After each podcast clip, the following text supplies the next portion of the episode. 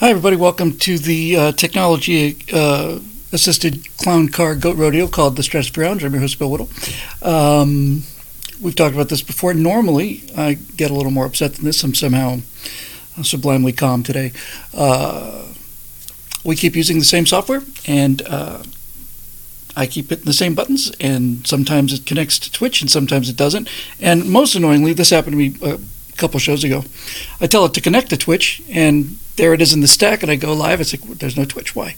Oh, because there's a little toggle switch just barely there. You got to make sure that when you add Twitch, you're, you know, you're adding Twitch.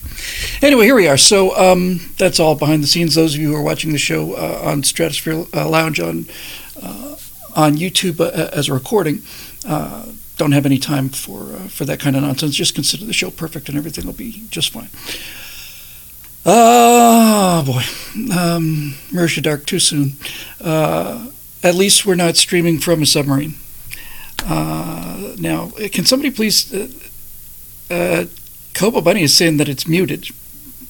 I'm hoping it's muted for him. Everybody else seems to have me here because otherwise, the comment section would be um, would be a fire, as we say.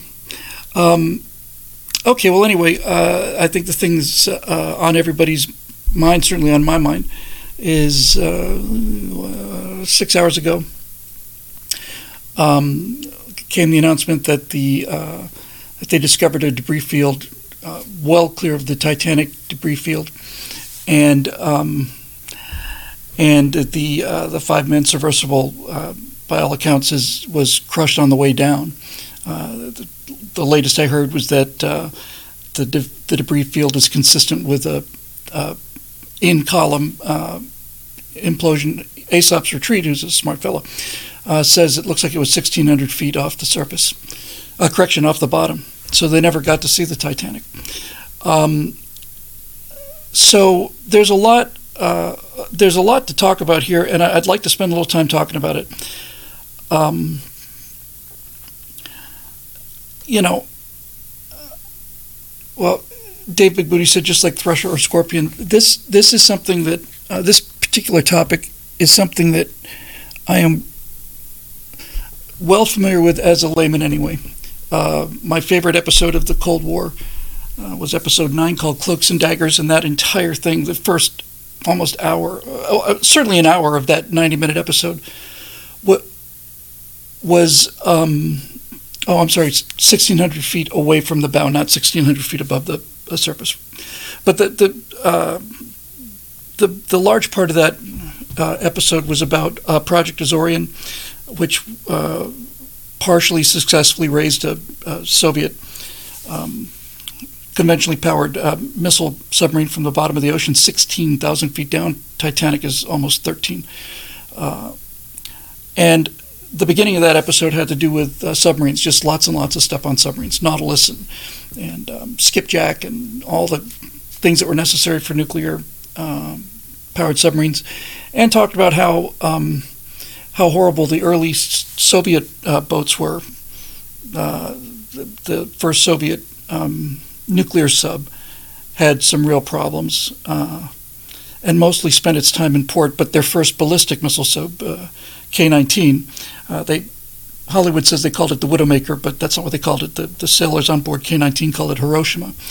Um, I, I want to say something like that sub killed something like 60 of its own crew members over the course of the years, including construction.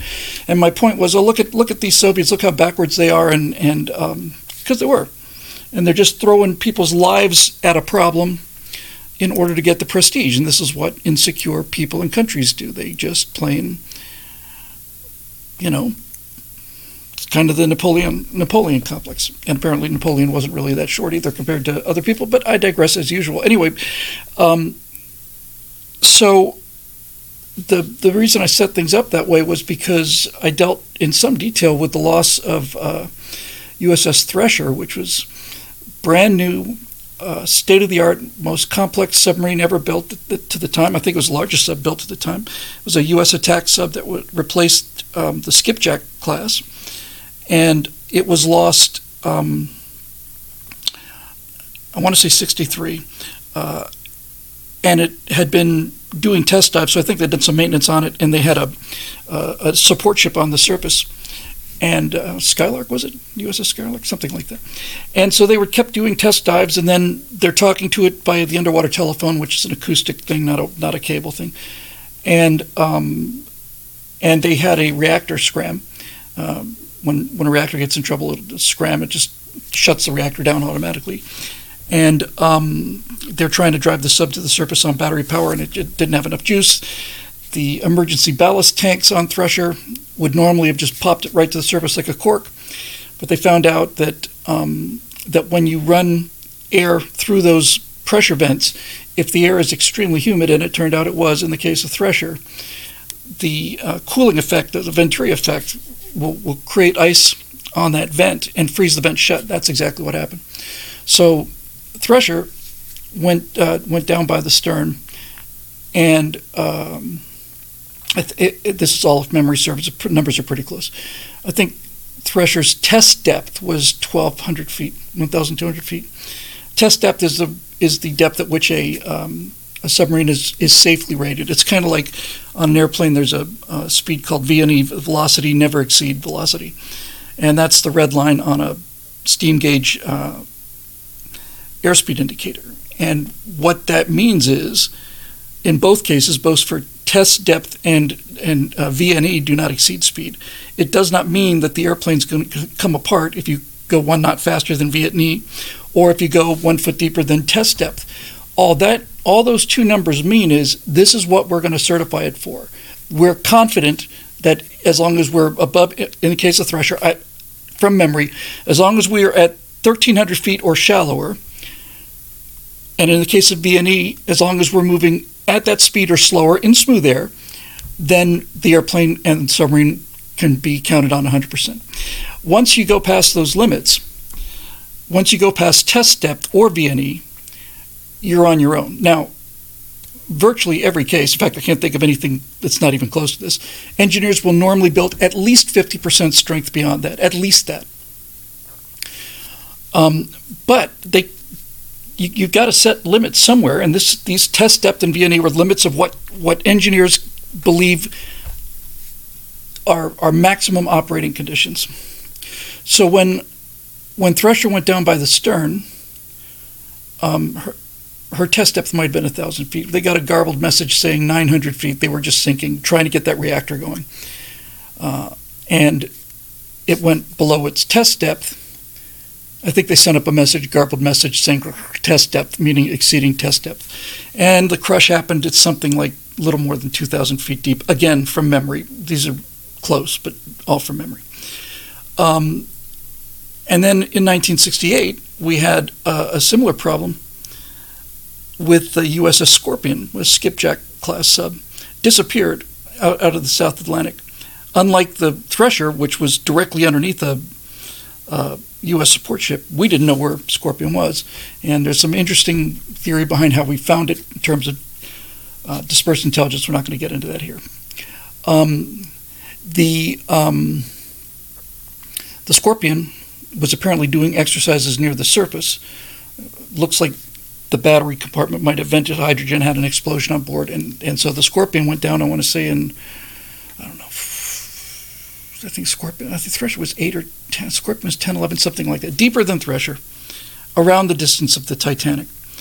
Um, and when um, and when they found the Scorpion, and this is the part that bears on the loss of the uh, submersible today, as we record this. So the Skipjack uh, class was the first nuclear-powered modern looking hull, extremely uh, hydrodynamic, rounded bow, completely smooth, just the sail sticking up, big sail too, cool looking sub, um, and fast. Uh, and so the, the, the stern of the, of the Scorpion uh, tapered to a much larger degree than modern subs like the Los Angeles class. Kind of was a cone shape and tapered to the propeller in the back, and then the, the dive planes and the rudders. And when they found the wreckage, that entire stern section had telescoped in. It had failed along these lines where it begins to, to narrow, and that the, the entire stern section was crushed in, and it was crushed in so fast and so hard that it left the propeller and the drive shaft there. In other words, it it it moved so quickly that the that it didn't take the drive shaft or the propeller with it. And I've known for know, as long as I've been studying submarines that uh, that things happen instantaneously or near instantaneously. I thought I thought oh it's going to be relatively quick. It wasn't until I did the research for um, for the Cold War that I realized how quick this is. Um, this this is a number that is truly unbelievable. It just happens to be true.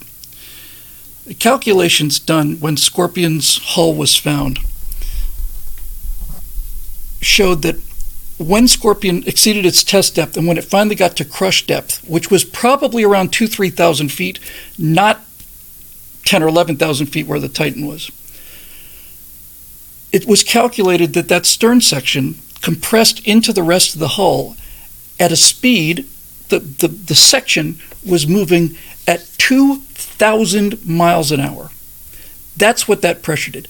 2,000 miles an hour is how fast those back bulkheads came into the, the body of the sub. So, in those circumstances, uh, to say that death is instantaneous, it, it, it, you know, you, you could be morbid, but you could be shot, you'd be shot in the head, and you could still be conscious for a while. In this case, you're just physically annihilated.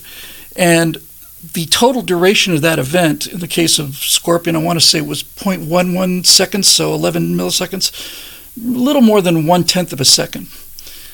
And um, and I uh, did a quick calculation, found out that, uh, or, or, research, I didn't do the calculation, uh, that the fastest measured human response time was Usain Bolt, who who was off the blocks in motion 0.13 seconds after the pistol shot. So that's the, the fastest reaction time ever recorded is a tenth of a second for Usain Bolt to, between when he hears the shot and when he starts running. And this took, point, I'm sorry, 0.13 seconds. So, so this test depth crush of, of Scorpion took place in less time than that. So it is, is not only that they didn't feel any pain, it's not even it's not even that they didn't even know really what hit them. It's just they're there and they're not. There's no unconsciousness. There's no just there's no awareness. Your the, the signals from your eyes don't have time to get to your brain, let alone process it, before you're just completely annihilated physically. It's it's if they did not know, and I'm hoping this is the case, and I suspect this is the case because these things don't happen incrementally I'm virtually positive that that they were on their way down to the sub uh, to the Titanic. They were in the middle of a conversation. They were all excited. Everybody was happy. Nobody knew there was a problem. They were just getting finally close to the bottom. Hour and three quarters had gone by, and they're and they're just in the middle of a. That's that's it. Just done. Um, now uh, there are obviously a lot of things uh, as a result of this particular dive, and all of these things bear talking about. I want to talk about uh, several of them. Um, we did uh, a Scott Ott segment recorded on Tuesday morning, was released this morning, and when I posted it last night around midnight uh, for a delayed for 6 a.m. Uh, 6 a.m. Pacific time um, post on our website and on our email list um, I, I knew by then that there was no chance of, of rescue because that was when the oxygen would have definitely been gone. But I had had a, a, a flurry of a thought saying it's not the oxygen, that's not the problem. And uh, there was a group text going around uh, earlier today, just before the press conference, where uh, a person who I'm very proud to call a friend and really astonished to call a friend, not, not just Burt Rutan, but his brother Dick, was in, in typical Dick Rutan fashion. His, his call sign in, in, the Air Force was killer. He doesn't mess around. Dick Rutan is a straightforward, all American hero. And he's one of uh, the people I did in America's Forgotten Heroes. Dick said, Dick had, had worked on on trying to set the, the he, he circumnavigated the globe in Voyager, unrefueled flight around the world in, in the Voyager built by his brother Burt. And honestly, for the life of me, I can't remember if it was before or after, but I'm virtually positive it was after. It might have been both.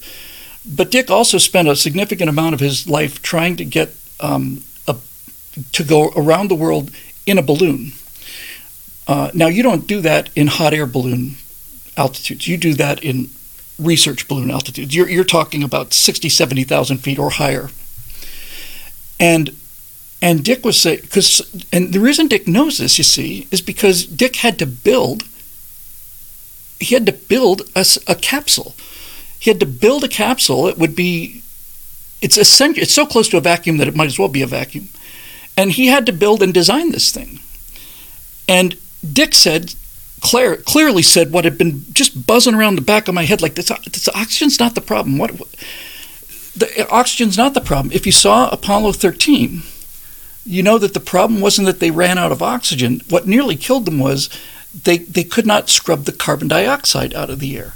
So it wasn't a question of them having 96 hours of oxygen. That's how the nobody in the news talked about this. No one, no one talked about this ever. But during that entire the last three or four days of, of you know hope and bangings and all the rest of it,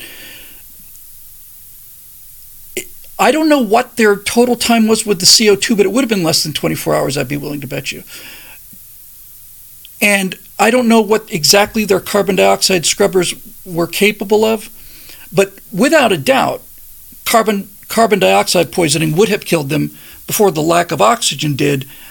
And um, fortunately, they didn't have to deal with that. As I mentioned a few minutes ago, it's not just that death was sudden. It's it was death was in pers- they, they simply were in the middle of a sentence and that's it gone. I don't think they worried. I don't think there was a moment of fear. I think they were filled with with enthusiasm and hope and excitement and getting close now. We're going to get close now and then just boom. Uh, CO2 asked, does CO2 make you pass out first? It does, and um, and uh, I thank you very much for that revolver. Very very, very nice of you. So. Um, so, CO2, Dick said, fatal level of CO2 is, is well fatal level is 6% CO2.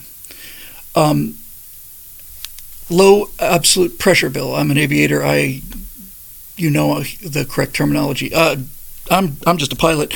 Uh, uh, Dick knows the correct terminology.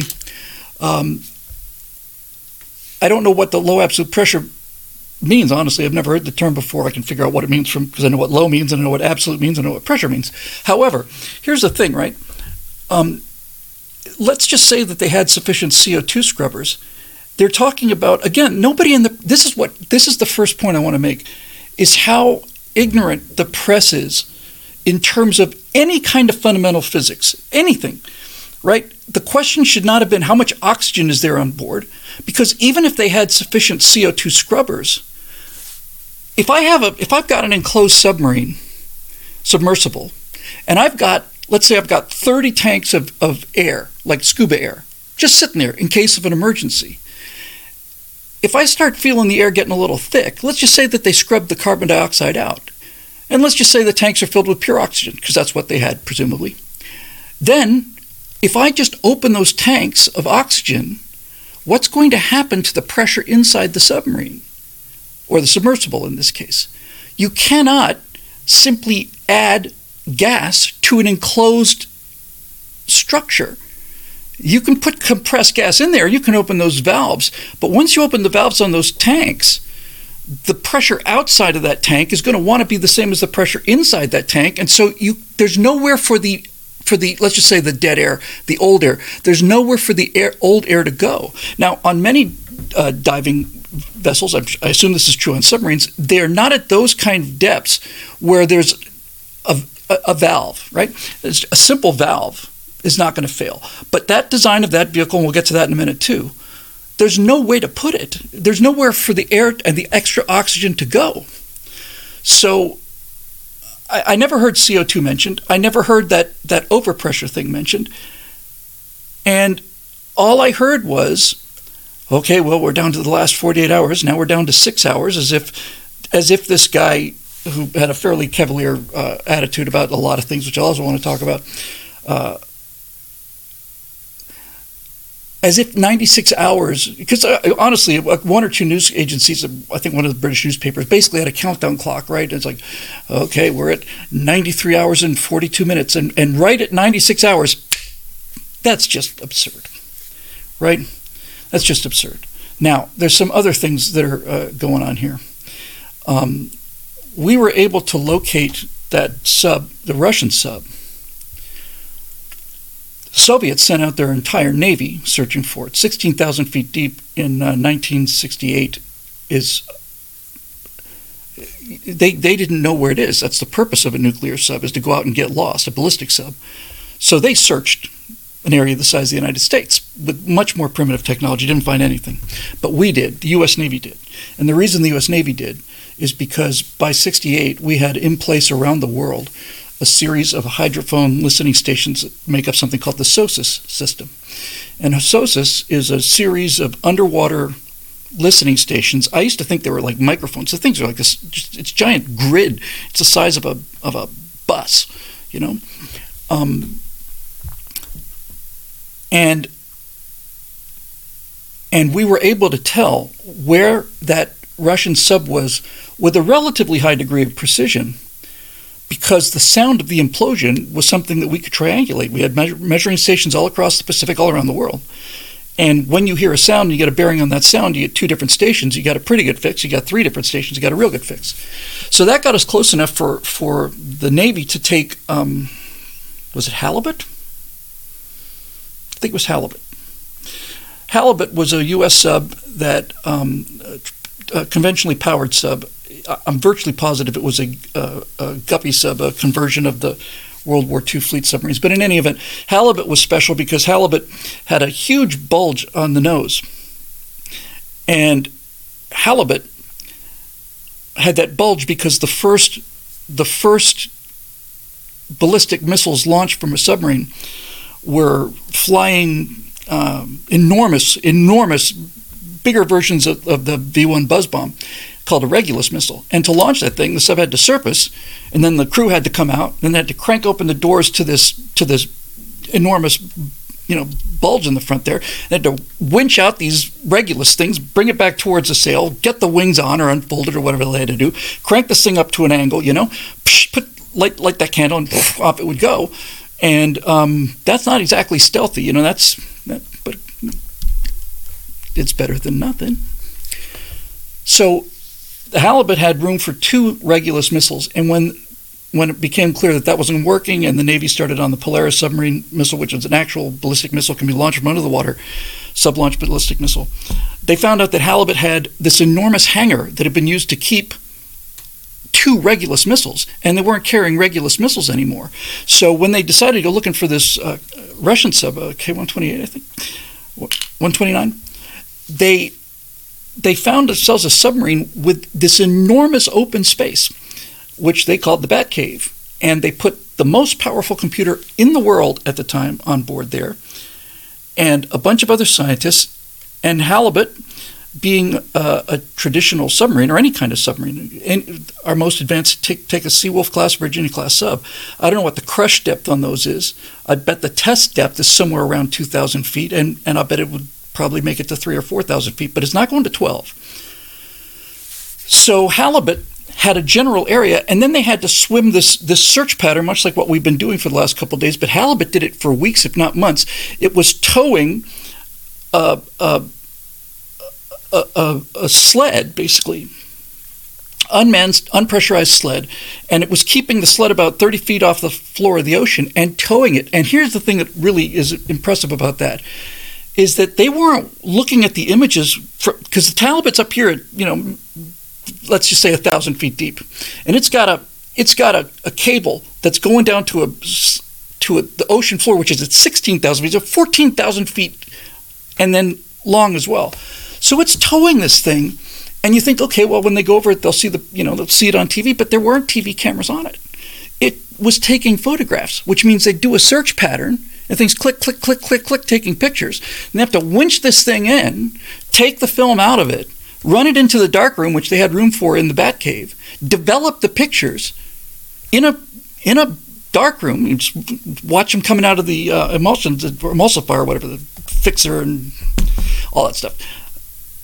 Blank, blank, blank, blank, nothing but seafloor, and then finally, after several weeks, if not a month or two, here's K129. And then they had to record, obviously, where they were when that picture was taken, and then they found it. Okay, so there you go. Um, this whole this whole thing is that is that the sub, the Soviet sub was found because we have these systems on the bottom of the ocean. We've had them since the mid '60s, and I'm really quite confident they have not gotten less sophisticated over time.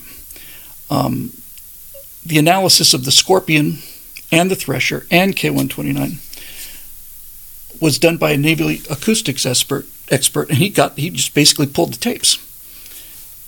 And this is how these calculations were made, and, and the story of what happened on K129 is really, really astonishing. Worth seeing that episode if you can do it, or, or listen to it on the podcast, because might as well. So I'm familiar with, with the, the basics of this whole thing. Um, and I'm also familiar with things like aircraft construction, and I happen to know uh, the the greatest aircraft designer ever ever lived, and his brother, who's arguably the best pilot who ever lived, Mr. Velvet Arm himself, so the Rutan brothers. And I've been around these people long enough to have some kind of insight into this. I've, I've flown an airplane that was constructed by an individual. It was an experimental airplane, Long-EZ, loved it, loved it. But it was not certified. And that's why I was able to afford the airplane, because if they had gone to the trouble of the expense of certifying it, it wouldn't have been a $40,000, $30,000 airplane. It would have been a $300,000 airplane, a $3 million airplane. So I've flown experimental aircraft, and I think this is one of the most uh, American rules and regulations that are left in society. In the United States, you can build and fly your own airplane as long as it is registered as an experimental aircraft. It doesn't mean you can do it without an inspection, but you can do it without certification, and those are two completely different things. In the case of experimental aircraft, your legal and, and, and certainly moral obligation is that it has to have the word experimental clearly on the inside of the, of the cockpit uh, so that the pilot and the passenger, and I don't think you can have an experimental plane with more than no, you can. So every every passenger has to not only see that it says experimental in big letters, but there also has to be a placard that says this aircraft is not certified by the FAA and it's not blah blah blah blah blah. It's home built. Uh, you know, assume your own risk, right?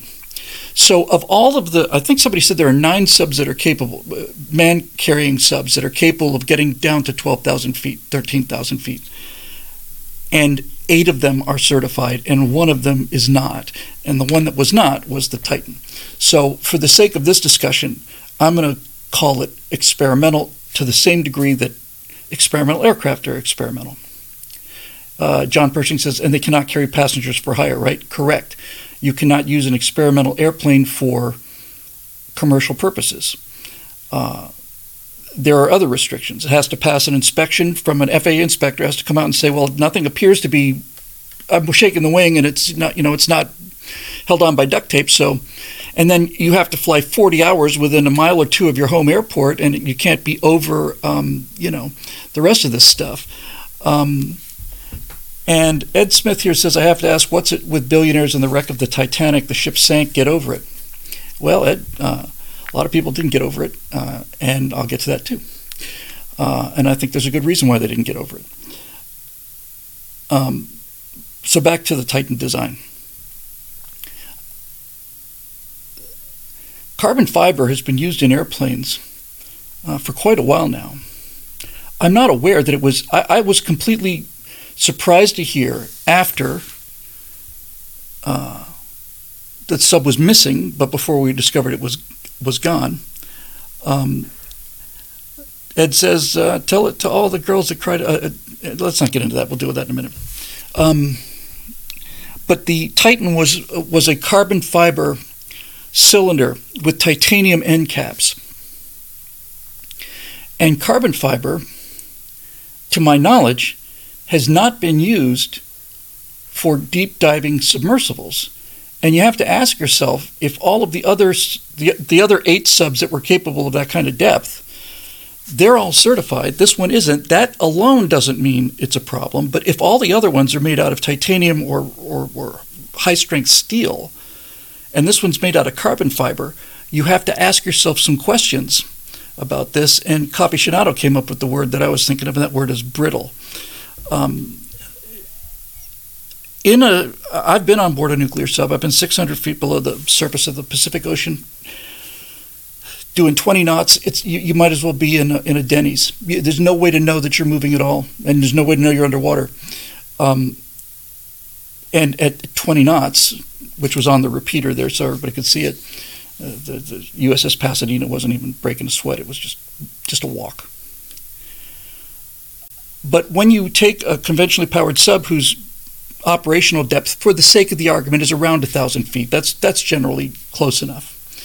What they'll often do for, for uh, new sub, and by the way, it, it was always submariners. I've heard submariners now. I'm going to go with submariners just because of submarine. What they would often do is before they would dive the boat, they would take a string and they would tape it to the inside of the hull so that it ran across the entire compartment taut, really taut, right? Tight as they could get it. Tape it up there like that. And then they'd start their dive. And when um, and when they got down to operational depth, they'd bring these new uh, submariner submarine. Oh, I was going to go with submariners. They bring these new submariners into this compartment, and what they would see is that the string, which had formerly been taut, had a huge bow in it. It was just it was just hanging loose, and the reason it was hanging loose is because the pressure had actually shrunken the size of the sub that much so that this formerly taut string has now got a significant amount of, of slack in it because the hull is being pressed that, that hard. Reason I bring this up is because steel is is relatively flexible. It doesn't seem like it if you're about to get hit in the face with a piece of it, but it is actually relatively flexible. I don't believe carbon fiber is. And so I'm not qualified to talk about, no, I'm not qualified to talk about anything if we really want to be serious about it, but I can have an opinion on everything. That's all that matters to me. Um, so carbon fiber, I'll put this as simply as I can. If carbon fiber was a good choice to be going down to those kind of depths, it seems to me that other people with bigger budgets, like governments, would be building submarines out of carbon fiber. But they didn't, and that's telling me something. Um, they found uh, the, the, it's a carbon fiber cylinder with just a there's nothing on the damn Titan. It's just a it's just a pressure hull there's not a hatch on it. I'll get to that too. Um, and from what they found of the of the wreckage of the debris, my understanding is it's still relatively new, but they found at least one of the titanium end caps, which means that what again, from what appears to be obvious now, but it, it seems extremely likely that what happened was that the carbon fiber cylinder collapsed that failed and blew the end caps off of that thing instantaneously. Uh, and so now we get into the whole business of um, uh, of this particular company, or uh, at least of the CEO, uh, who who died on the on the sub. And I don't mean to impugn. I certainly don't mean to speak uh, ill of the dead, but there are lessons to be learned here, and we need to talk about them. Um, so his attitude was very concerning to me, and I knew nothing about the guy prior to um, prior to the uh, the news of the sub went missing. I found out about it went missing on Sunday. I found out about it on Monday. Hang on a second. Um, I want to get this right here.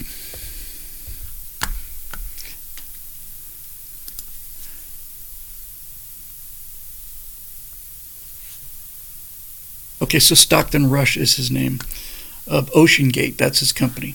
Now, I, I, I want to be really clear about this. There is a great deal about Stockton Rush from the very limited amount I know from him, but I've been looking at nothing else for the last three days, like many people. There's an awful lot about Stockton Rush that I admire very, very, very much and should be applauded. He's a, an entrepreneur. He's a, he's an engineer. He is providing a service that people will pay for, and he's running a business. All of those things. We'll get to that aspect of it too. Uh, it is not a trivial thing to build a submarine that has made. I think they've made something like 40 successful dives to the Titanic before this one, um, and so that all of that stuff is is I think to be applauded. And just the fact that you're willing to do it in this day and age is impressive to me. There's nobody who died on that sub was not aware of the risk. Nobody on that sub was unaware of how dangerous this was. With that said, there was a lot about Stockton that appears to me to in retrospect appears to me to be troubling and troubled a bunch of other people too. The first example is he decided to build this thing out of carbon fiber to save money, and it's a lot cheaper than titanium. And so he assumed that this would work, and that assumption ended up killing him. But it did work for 40 dives or something like that. The problem with carbon fiber, too, is it's extremely difficult to detect uh, a fault. In, in steel, you'll generally develop a crack on a on a pressurizer or something, it's microscopic crack that get bigger. Carbon fiber starts to fail. It doesn't crack; it delaminates, and that will destroy the strength, and that's the end of the sub and you as well. But there's it's very difficult to detect these kind of things. So anyway, he built this submarine. And again, about the things about it I admire, at least theoretically, I admire the fact that he just got a piece of paper out and said, What is the simplest thing that we need here? What do we need? He's going to try and run a business taking people down to view the Titanic, and I'll get to the Titanic. But what do we need? And what he came up with basically is we need a, a shell that doesn't crush. Anything else about that is relatively simple. We just need we just need um, a, a, a, shell. Uh, uh, Miles S. Uh, probably came a little bit late. Were they aware? Did they ask? The, oh, I'm sorry. Did they ask the right questions? Yes, and they had to sign a waiver that apparently in three places said this can be dangerous or fatal. And by the way, uh, I don't know how clear it was in the waiver, but once you get into the, the, that vehicle, you are no longer in the injured category. Once you get into that uh, vessel and they bolt you in, you're no longer going to be injured on this. You're either going to come back 100% happy, healthy, or you're going to die. Um, so they were aware of the risk, and, and, and people are saying they should not they should not allow people to dive on that. They shouldn't allow these kind. Of, no, they should absolutely should allow them. This is this idea that we're going to regulate adventure and and and pushing the envelope and all the rest of it, and and personal choice. If the guys, it was their money, they wanted to go, so they went. And if somebody wants to get paid to do that, I think that's great. That's not the problem. The problem for me is not him running this company. I admire him for running the company. I admire him for having a, a, an economic model. I admire him for developing and designing his own vehicle. I admire him for being on board the vehicle. I admire him for all of those things. But there are things about him that I do not admire. And prominent among those was a fairly, from the interviews I've seen, a fairly cavalier attitude towards risk assessment um, he he quite famously, when the sub went missing, had been asked, "Well, why don't you bring people in who know what they're doing here?" In other words, there are tens of thousands of, of uh, former submariners in the U.S. Navy who are out there, and some of them are watching the show right now. And any number of engineers who have designed and built both nuclear submarines and deep diving submersibles, and he didn't he didn't hire those people. And in an interview, he said, "Well, I didn't want to, I didn't want a bunch of uh, year old. I, I didn't want my team to look like a bunch of fifty year old white guys. I wanted people that I could inspire or who were inspirable."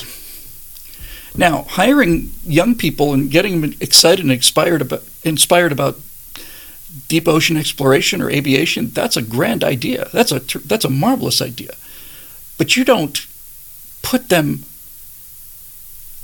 there that is an apprenticeship that's not a staff that's an apprenticeship and uh, Aesop said woke killed him no I don't think it was woke exactly it, I don't think he was going I, I saw pictures of the of the company and there were a lot of young people there and I believe they were all white, but they were just younger. Um, it wasn't so much even that he was going for diversity. It wasn't like, you know, here's a company that looks like America. He just wanted, I guess, young people. So to that degree, it was um, uh, politically motivated. But here's the thing I also suspect, and what I suspect is I suspect that you can get a, um, a 25 year old uh, engineering student considerably more economically than you can get a top level uh, deep diving engineer in terms of cost.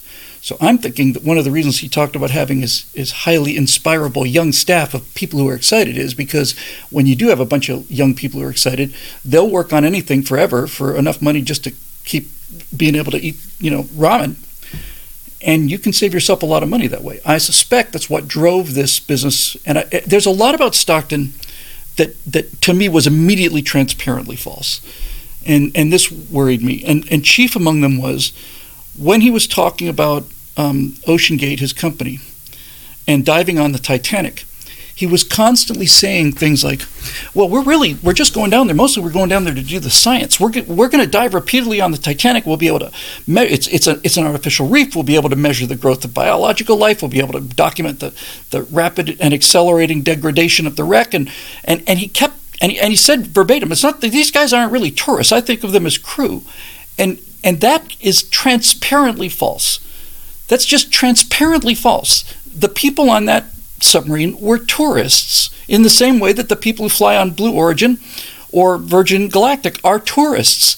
And if you try to justify them in any way other than tourism, then you're not being honest with the people that you're that that are interviewing you and and that tells me that on some level you're ashamed of it this is the thing that i find uh, among other things alarming about this this uh, late individual who again has a great deal to be admired. But if you can't come out and say well, of course they're tourists. This is a tourism business. This is adventure tourism. They pay me a quarter of a million dollars and i take them down to see the titanic. Through a window this big they won't get as good a view as as as they as you could get on the 4K images that have been taken under perfect conditions with much more advanced equipment. They're not going to see anything like that kind of clarity, but they will see it with their own eyes. And for people who say, "Well, that doesn't matter," is certainly not calling you a liar.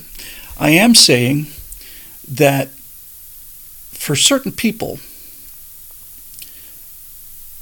being in the presence of history is a mystical experience. It, it is for me. I started on my history, uh, love of history, when I went to Gettysburg, and I didn't go particularly. I didn't want to go to Gettysburg. I was in Harrisburg for my brother's wedding, had a day, about an hour drive or something, drove down to Gettysburg, and as I was getting out of the car, and I don't want anybody to misunderstand this, as I was getting out of the car and walking up to the um, to the welcome centers by myself and as, as I was getting up towards the Welcome Center, I, I, I kind of saw in my mind's eye like a regiment of Union troops just marching down the same hill that I was going up. I'm not saying I actually saw them, I'm saying I felt them. And I'm also saying that this is undoubtedly my imagination, but at the time I said to myself also, what they did here is a lot more important than me being here. And since time is constantly fleeting and flowing, they made a bigger impression on this space than I did, but nevertheless, when I went back uh, several years later, my dad bought me, took me there and bought me a private, private tour with a guide, which was great. And by this time, I'd known, I knew everything about that battlefield. So I'm standing by the rock where the sniper, Confederate sniper, allegedly had been shot, but he'd actually been shot somewhere else. And the Mathew Brady's team had dragged him here for a, for a better angle. And it's a iconic shot of a boulder and dead body lying there. And the guide says, You're probably familiar with this. And I turn around, I was like, There's the boulder. I mean, it's so obviously, it's a extremely distinctive feature. And I look and say, Holy crap, there's the boulder. And I walk out to it. And that mean, and I'm looking down. It means that guy, that, that dead Confederate, was lying was lying right here. And when you feel that, for some people, you have a a near religious experience. Uh, uh, you, you were not filled with amazement, as my friend um, uh, Jim says. I, I, was not just amazed, I was awed. I was in awe. When I found out, when I was trying to find the mule shoe, or the bloody angle uh, at Spotsylvania, and then I suddenly realized, no, the reason you can't see it is because you're standing right on it. uh, that filled me with awe. And when Glenn Beck gave me a chance to hold uh, the compass, the dividers that George Washington kept on him, and feel the little depression where his thumb had eroded away solid steel that this thing was made out of, because that was his worry stone, that made an impression. Holding those metal dividers in my hand, George Washington had held in his hand for decades, worrying about whether there's going to be a United States or not. For some people, there is a there is a a spiritual it's a spiritual event seeing it with your own eyes. David booty says he's seen the copse of trees the high water mark of the confederacy. I've seen them too dave right on the angle of the stone wall where, t- where pickett's charge was broken on the on the third day of gettysburg and was the high water mark of the confederacy that's as far north as they got and it's also that was their peak success um, says, This is a relic. Some magic is too powerful to sustain, so we imbue objects with it, allowing them to take the strain that we cannot. Wow, Doctor Strange. Allowing them to take the strain that we cannot. Hmm. That's a profoundly good point. Um, and uh, Lady Hawk says, interestingly, I've been to the bottom of the USS Constitution. You can't do that anymore. Uh, the fact that the USS Constitution exists is amazing. I'd love to go aboard the Constitution. I'd love to go aboard Nautilus in, in Groton. Because history talks to me that way. Because these things really did happen, which is getting us towards the whole Titanic thing and the allure of this and why they went in the first place. I'm not saying that there is a I'm not I'm not going to tell you that there's a metaphysical explanation for this, but I'm also not going to tell you that there isn't. for some people, the power that these artifacts and, and places have is overwhelming because, on some level, the people who are having that experience have the imagination and the interest to know enough about that place or thing so that it, it, it connects you to something that actually happened. When I was holding that, that pair of dividers, it wasn't that I was holding dividers, and it wasn't even really that I was holding on to Washington's dividers. What I was doing, I'm realizing, I'm realizing this in real time. When I was holding, when Glenn Beck handed me those those steel dividers that belonged to George Washington that he used for decades to to worry his way through, you know, America.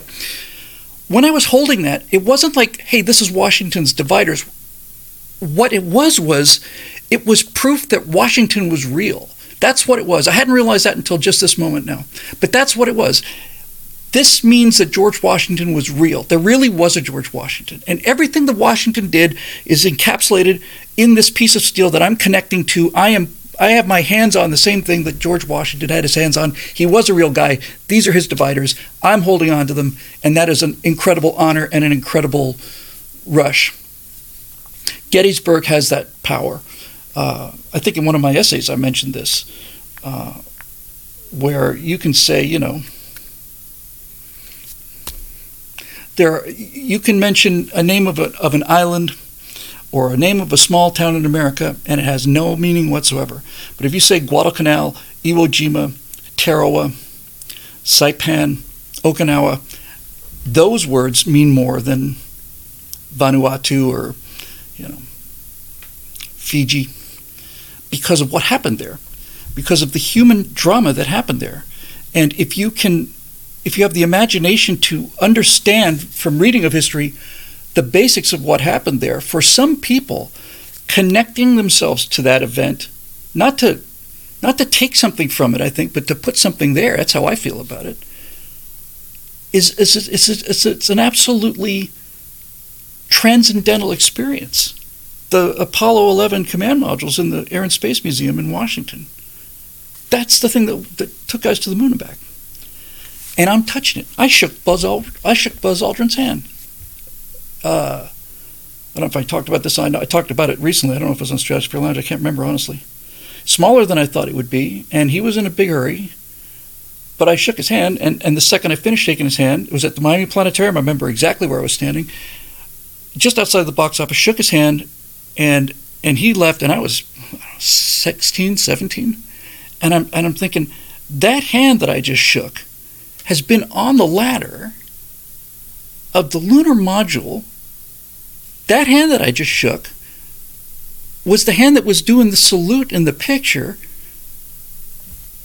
The fact that I shook Buzz Aldrin's hand means that Buzz Aldrin is a real guy and that what he did is, is real. Ed Smith says, I'm seeking religious experiences. It's a, it, you know, it, it's an interesting observation, Ed, because, or Edward, because I'm not seeking, I'm not seeking them so much as, as I want them to find me. I know that sounds bizarre, but that's it. I'm not going around looking for these experiences. I, I, I'm, I'm, I like to read a lot about a lot of things that really happened, and some things really do move me. When they found the wreck of the USS Johnston, hero of Taffy 3, I was profoundly moved. It was the deepest shipwreck ever discovered until a year later when they found the wreck of the USS Samuel B. Roberts, which was also lost during the Battle of Taffy 3, not far from there, which is now the record for the deepest shipwreck ever found. Titanic's at 12,000 feet. Samuel B. Roberts, I want to say, is at almost 20. Um, but if you you have to allow these, you don't have to do anything. If you allow this connection to be made, you'll never you'll never get it out of your bloodstream. You will become a history uh, fanatic. And I became a history fanatic because of the emotional experience I had starting at Gettysburg and then at every other Civil War battlefield I've been to, and I've been to 15 of them. Um, so now we come to uh, uh, uh, yet another layer of this thing. The the commentary over the last several days is pretty much binary. Virtually all of it is binary. It's either those poor people I'm praying for them or serves them right, the rich bastards. Think of what we could have done with that money back here. They said that about the Apollo program too. Think about what we could have done with that money. Well, what we could have done with that money is we could have built more housing projects that are the worst places in the world and were bulldozed down because they were so un, unimaginably violent dangerous and horrible places to live. We could have done that. We could have done a lot more giveaways. We could have done a lot more other things. But in the case of the Apollo program, you can at least make the case that you should have spent that money on social benefits. In the case of these people, you don't have that luxury because what these people who are talking about these damn billionaires and their and their million dollar adventures and you know and you know and blah blah blah blah blah they shouldn't be allowed to have that much money and they shouldn't be allowed to go dive on the Titanic. There should be rules against blah blah blah blah. Okay, fine, fine, fine these people are doing exactly what you do, they're just doing it on a different scale. When you decide you want to go someplace, if you want to go to Disney World or if you want to go to um, a movie, you are deciding what you're going to do with your own money. And that's the case with these with these people that died. They were spending their own money and the guy who was running the company was running a business. They were all aware of the risk and you don't get to say, well, you know, you you know, all those rich because I saw a lot of this. Those rich people deserve to die, basically. You know, I'm, and several people kind of. I'm happy they did. Good riddance. Okay, you know, if that's the way you want to live your life, if you're if you're just so full of, of envy and bitterness and resentment, and uh, and and self-loathing for your own sense of failure, then you know, rock on. But my opinion on this is how much money do you have to make in order to become an evil person? You know, where's the cutoff point? I'd like to know to be have be handy information um, to have. What what is the dollar value beyond which you become an evil, horrible person, and below which you're a virtuous, uh, you know, good person? Where is that dollar value? There is no, there is no dividing line. It's just plain envy. So so these people used their own money. I've heard that um, OceanGate took $450,000, $500,000 in PPP um, loans during the pandemic to pay their uh, their staff. Uh, my wife has questioned me about this several times, and I, I still think I made the right decision. Uh, I got offered that through my bank four times during the course of the pandemic uh, offered essentially zero interest loans, which from the beginning were said, if you can't pay those back, then they'll be forgiven. And I desperately needed the money, and, and money's always tight here. Uh, but I didn't take those loans, and I didn't take them because because I didn't think that I qualified for them. I, it, it's free money. That's what it was. They were just handing out free money, and everybody was taking it. And I probably could have easily, easily, easily gotten sixty, seventy thousand dollars that I didn't take, uh, and would have solved a lot of our financial problems. But I didn't take it because, despite the fact that the pandemic was closing businesses left and right, it wasn't closing my business. My business was doing just fine, and since my business was doing fine, I didn't see any moral reason to take money that I knew I would not be able to pay back. I just they offered they it's not like I went down and asked is it available. I got on four separate occasions messages from my bank saying, you know, you qualify for these PPP loans and and um and there's been a lot of times when I've had uh, regrets that I that I don't have the money, but I've never regretted not taking the money. Um, this guy took the money. Okay, virtually everybody did as Donald Trump like said during that debate with Hillary, if it's there and it's legal, then okay, you know, there it is. Uh, Donald Trump, you didn't pay this much in taxes. No, of course I didn't. And nobody else does either. Hillary doesn't either.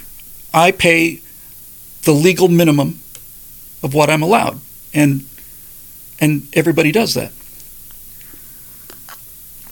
I bring up the PPP thing only because I was trying to figure out is there any public money involved with OceanGate? And other than that, there is not. And that went out to everybody, so I'm not going to call that a government subsidized loan.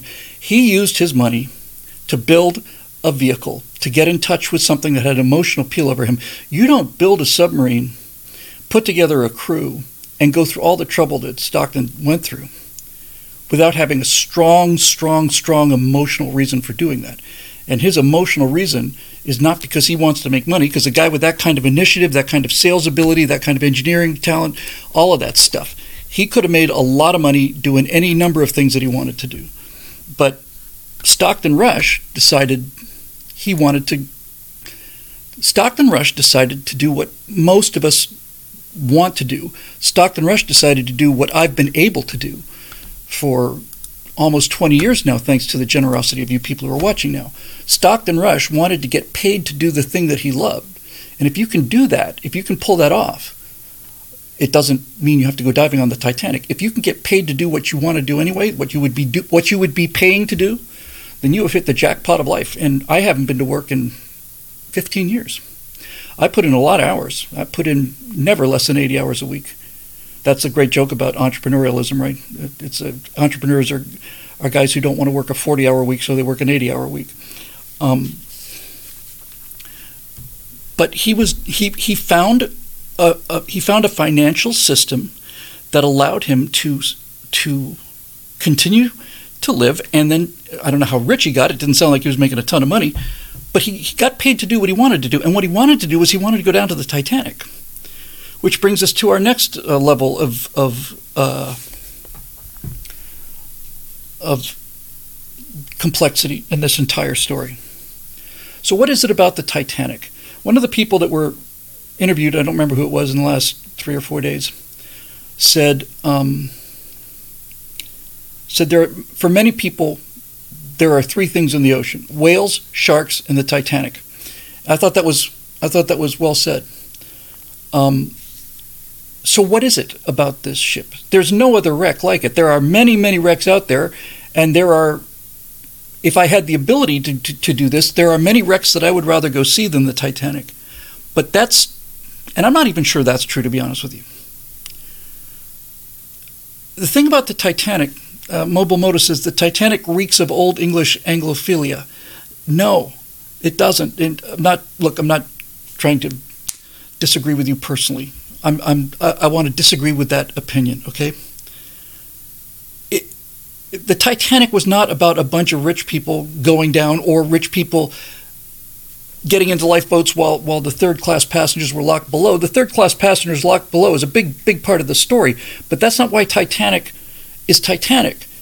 What makes Titanic the Titanic were the hundreds and hundreds and hundreds of cases where men put their wives and children into lifeboats and watch them get lowered down into a future that they weren't going to have. That's what the Titanic is about.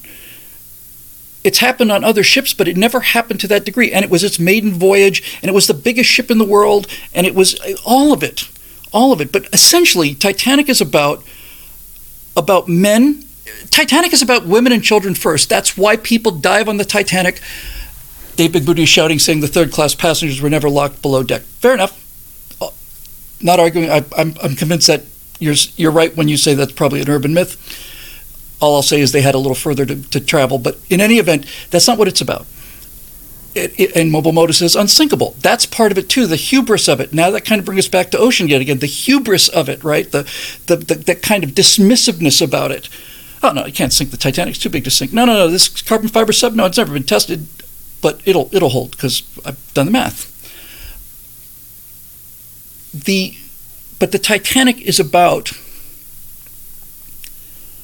about the Titanic took.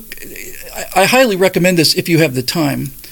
Um, online uh, on YouTube. Hang on a second.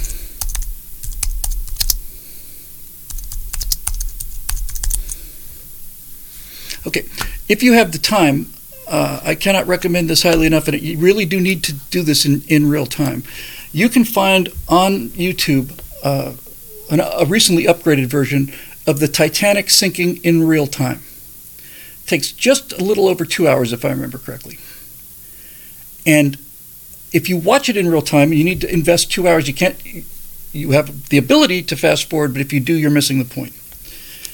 For the first hour, there is no obvious problem. The, they're down by the bow, there's no I mean, you're looking at, you, if you watch an hour, the first hour of the Titanic sinking in real time, it's a boring hour, but you got to sit through that whole hour because if you don't, you won't appreciate the scale of what happened. That's why it's interesting to see it in real time. So there's a whole hour where it's like, oh, okay, got a of the boat. That's you know, that's going to be something to deal with when we get back to port, but that's going to cost a lot of money to fix. And then in the second hour, things start to happen and then they happen faster and faster and faster and the and the catastrophe accelerates exponentially so that the final there's more drama in the final 3 5 minutes of the Titanic by far than there were in the other 2 hours of the of, of that event. But the reason people want to go to Titanic is because is because of the women and children first, is because of guys like Wallace Hartley and the six or seven people who were with him.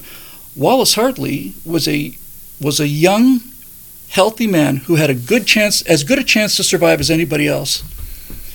And Wallace Hartley, when the ship was well on its way down, when you watch it in real time, you'll realize that when Wallace Hartley, who was the band leader on board Titanic, when Wallace Hartley said to his fellow musicians, "Hey, everybody, man, it's there, it's man, every man for himself, but I'm going outside to play music to calm people down." And I believe he was a violinist. And so when Wallace Hartley went out there, every single one of the remaining members of the band went with him, and those people played music to calm the terror, the raw terror of it. That's why people dive on Titanic, is because of the terror of it. Unlike the people, this is turning into a really interesting discussion, if I do say so myself. Unlike the people on board the Titan, for whom the, that particular spot of ocean is instantaneous, middle of a sentence, no worries, no fears, no, oh my God, nothing. Just in the middle of a sentence, gone. But the reason they went to Titanic is because Titanic was the opposite of that. Titanic was at least a solid hour of, okay, now we have to decide who's going to live and who's going to die here. And and when people say things like Anglophilic, uh, you know, like a, almost like a fetishistic kind of thing, I'll, I'll, I'll, if that's what it is, I'll plead guilty to that. There, I think most. I think that there. I think that what happened on the Titanic has the effect it has on people because I think it was one of the one of the most arrogant and hubristic, and at the same time, absolutely and arguably one of the most noble things that have happened to human beings ever. It's all there, all of it. The cowardice is there, the heroism is there, the hubris is there, the, the hope, all of it. It's all there.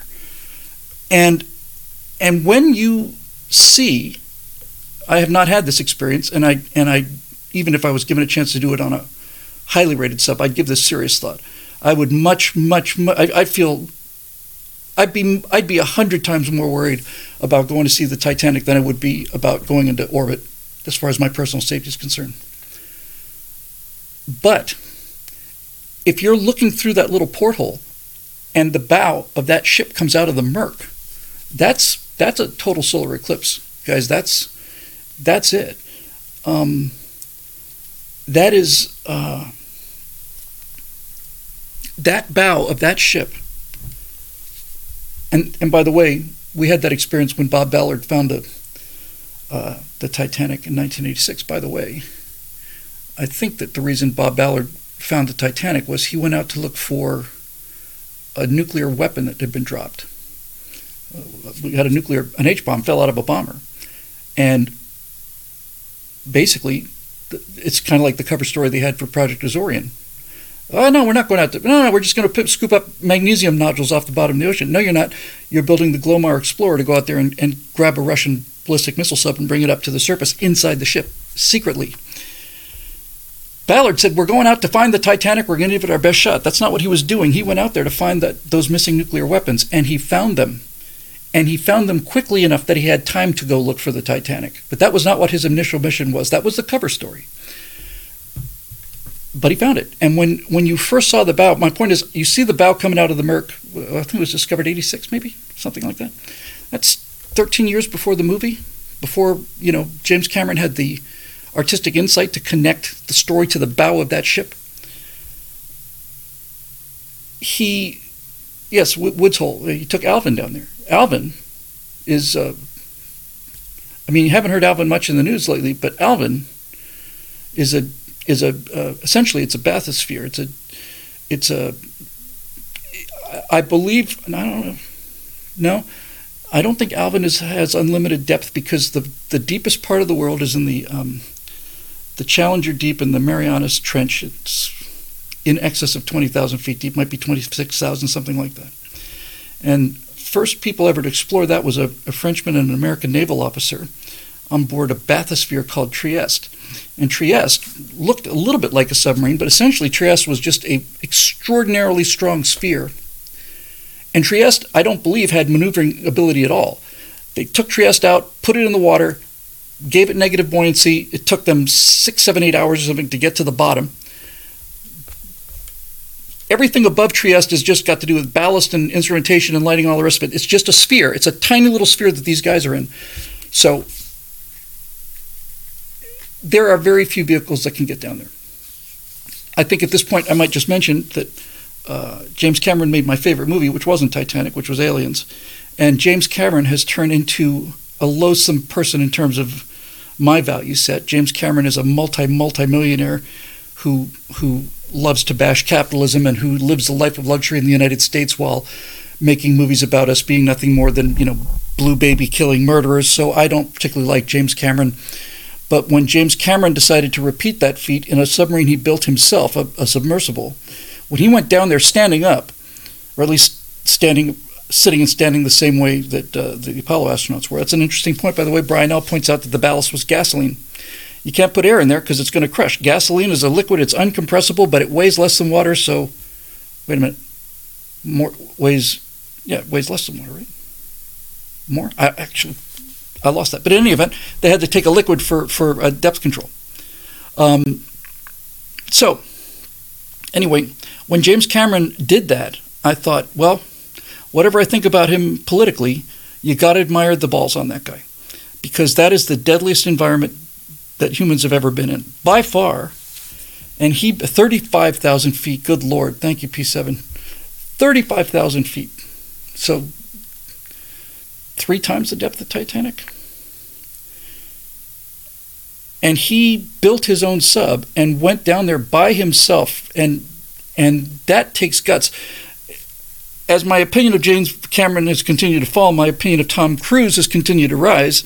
I remember when he was jumping on the couch on Oprah, I thought, oh my God, I can't stand this guy. And every year goes by, I like him better and better. But what turned the corner for me was when I found out he owns and flies a P 51 Mustang. Those are, those are um, persnickety little beasts. And the fact that he was flying that made me reevaluate the guy. So people go to Titanic to be where Wallace Hartley was. And if you watch this thing, the Titanic sinking in real time, you'll realize that if you read the history of Titanic, if you read A Night to Remember um, by uh, Mr. Lord, I forget his first name, uh, you know about Wallace Hartley and the band, but if you see it happening in real time, you realize that he stepped outside with those musicians in the last 10 or 15 minutes of this catastrophe when people started screaming. One of the, Walter Lord, thank you. One of the most poignant things in A Night to Remember, which was the first real serious book about the Titanic by Walter Lord. It's it's it it's not dated. I, I read it again recently. It, it holds up perfectly. Um, Walter uh, Walter Lord, who wrote the book, sixties maybe, maybe earlier. No, must have been earlier.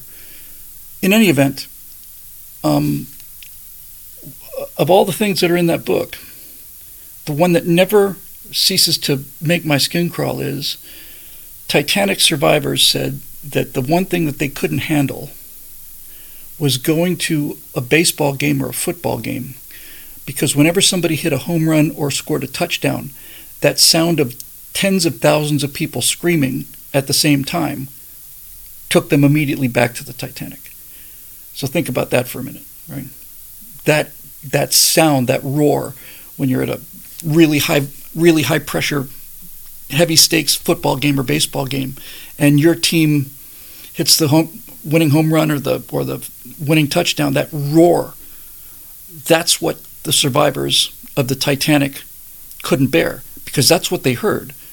You know, there were 1,500 people in that water, and um, and they were all screaming at the same time, and they weren't just screaming when they got in the water. Once that once that list really started to develop, like I said, watch it in real time. Nothing happens. Nothing happens. Hey, wait a minute, and then it's over like that. Boom. But when that when that bow is really going under and it's clear that this thing's going to sink, there is nothing but screaming by hundreds and hundreds of people, just screaming all the time in terror. That makes a psychic impression, I think, on our collective unconscious. I don't know whether such, such a thing exists. It's just the most illustrative example I can think of. So just think about that for a minute. Just close your eyes and, and imagine that sound, right? That, that sound, and then you're in a lifeboat and you look up and you see this astonishing spectacle, the largest thing ever built that moves, going down with all of that screaming and terror and, and, and the occasional gunshots and all the rest of it. And by the way, there's another video out there on the Titanic, and I don't have the link to it, although I'm sure somebody will, will, will trot it out for us here that showed it didn't show the Titanic sinking in real time. It showed the Titanic sinking under authentic lighting conditions. Half of the people who survived the, the, disaster said that Titanic broke in half, and half of them said, no, it went down in one piece. Think about that. 300, 400 people swearing, literally in some cases swearing under uh, in, in case of investigations, that it went down in one piece. And another 300 people said, no, it broke in half. How do you explain that? That's a lot of witnesses. How do you explain it? This guy did a recreation of what the sinking of the Titanic looked like, actually looked like. On a moonless night, when the generator goes out on the Titanic, it is pitch black out there. You can't see any details. All you can see is a, is a black cutout outline of this of the stern rising against the starfield. There is no light there. When when the Titanic goes out, when the electricity fails in Titanic in the Titanic movie, it's lit by blue light, like as, as if there was a you know a bright moon there or something. And obviously Cameron has to do that. He can't shoot a movie in pitch black. He could save some money, but it wouldn't have been so dramatic. You know, you shoot that in a closet.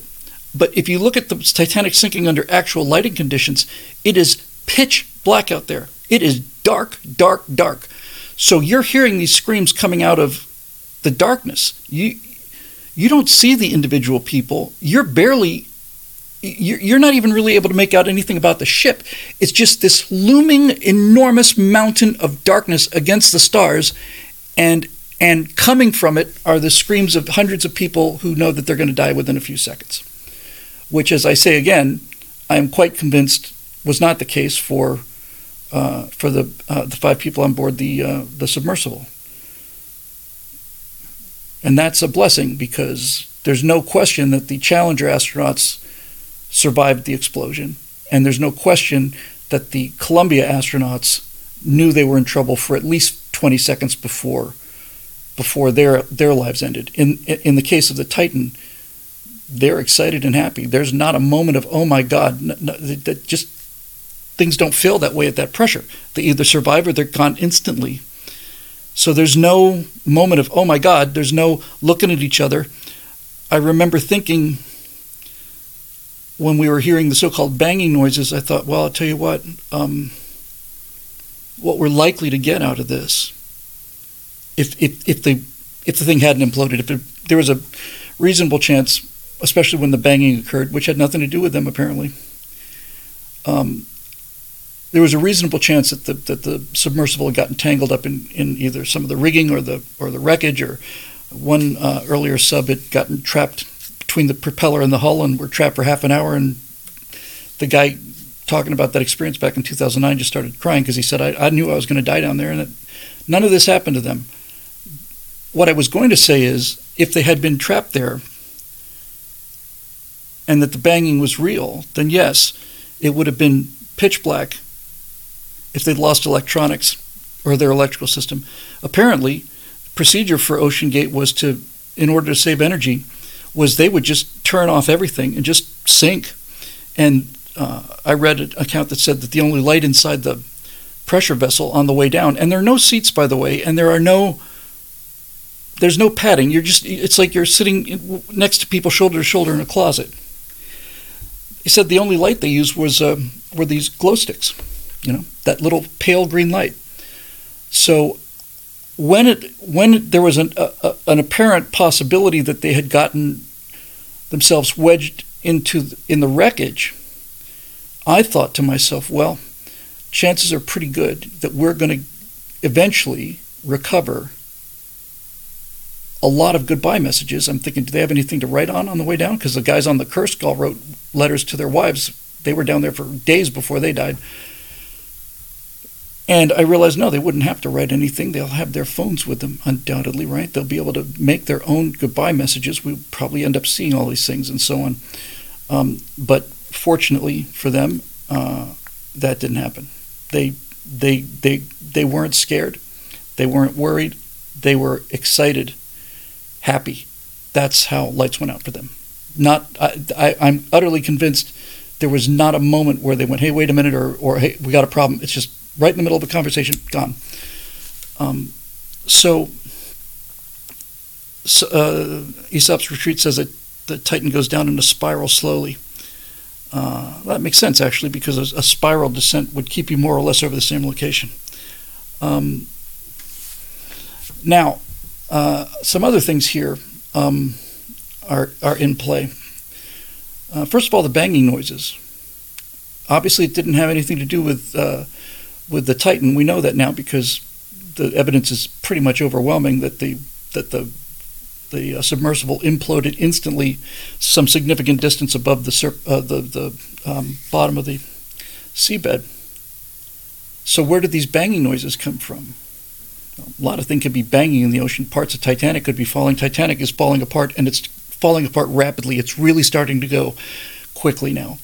Um, a significant in very significant deterioration in the Titanic. If you look at pictures of it when it was discovered, again, I think it was 86 versus now, it is fallen apart. So those sounds could have been that. Those sounds could have been, um, I don't know. The reason that the sound the sound story was compelling was that it was on the half hour. At least that's the rumor. This may not be true at all. This is how news breaks. Um, Aesop's Retreat says new Fox News headline Navy detected sub implosion with top secret system the day the vessel went missing. I was kind of saving this for the denouement, as we would say if I was overeducated and gone to Harvard. Um, if we were able to detect the implosion of, of um, Scorpion in 68 and K 129 in 68, and many of them since then, and given the unbelievable increase in sensitivity in electronics that has occurred since 1968, that the reason that I was convinced that th- there was a chance they were still alive was because I had no doubt whatsoever, none, none, that the Navy would have detected this. And so, since the Navy didn't come forward and say, "Yeah, we've got a we've got a, a we've got a, a transient sound right at that exact time, consistent with a hull implosion," so there's no question in my mind. There was no question in my mind that that they would have known about it. Which begs the question of why didn't they say so? The Fox headline says a Navy detected sub implosion with top secret system. Maybe, but the SOSUS system is not top secret. I suspect it was detected by SOSUS. It might have been detected by something else, something more advanced than SOSUS, but you could blame it on SOSUS. SOSUS is not, the existence of SOSUS has been widely known for 40, 50 years now at least. There's, uh, SOSUS, for those of you arriving later, the uh, underwater listening stations that the U.S. Navy has around the world to listen for enemy submarines mostly. We don't know how sensitive they are, but we know they're a lot more sensitive than we suspect. So there's no question that that given the number of these locations that we have these sensors around the the uh, the planet, that that something was detected, and and the, the reason that I'm sure they detected it was because they had a timestamp. Um, the the moment of loss of signal from the from the Titan was they had that down to within a minute or two. And so when the Navy, if the Navy didn't just hear it, because there's a lot of ocean noise, you know, we don't realize how noisy the ocean is.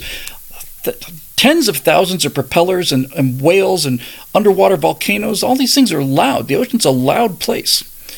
And nevertheless, we have extraordinarily sophisticated uh, listening st- stations and extraordinarily sophisticated software to, to suppress out the um, the sounds that we don't that we're not interested in.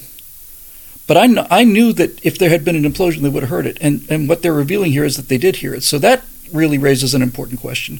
And that is if the Navy knew that this had been an implosion, then why did they take five days to re- re- admit it? And why didn't they announce it immediately and and saved this uh, rescue effort. If you saw our show on um, on the Titan, which we recorded on Tuesday before the news of the, implosion, uh, it's called A Forlorn Hope. It's a right angle I did with Stephen Scott. Scott brought the episode, and Scott asked the question: How much trouble should we go to to rescue people in a situation like this? And, and what the question was on a lot of comment sections were: Why should we spend this money rescuing millionaires? Who uh, knew what they were doing and were essentially just goofing off, burning money. I started this conversation by talking about I'd like to know what the dollar value is above which you become an evil person. They were spending their own money to do what they wanted to do. And that's what every single person who criticizes them does every day. Um, so,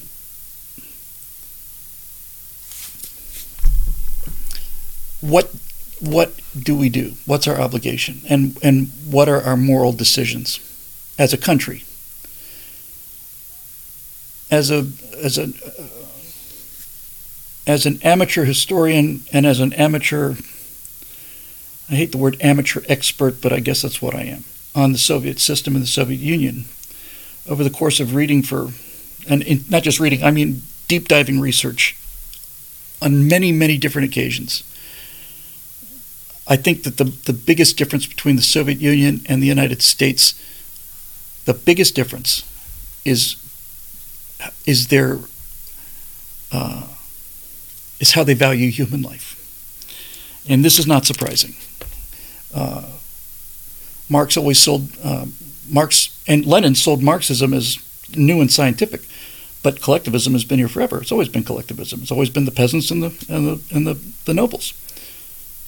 Individualism is the new arrival. Came here in 1776, um, and so the question is.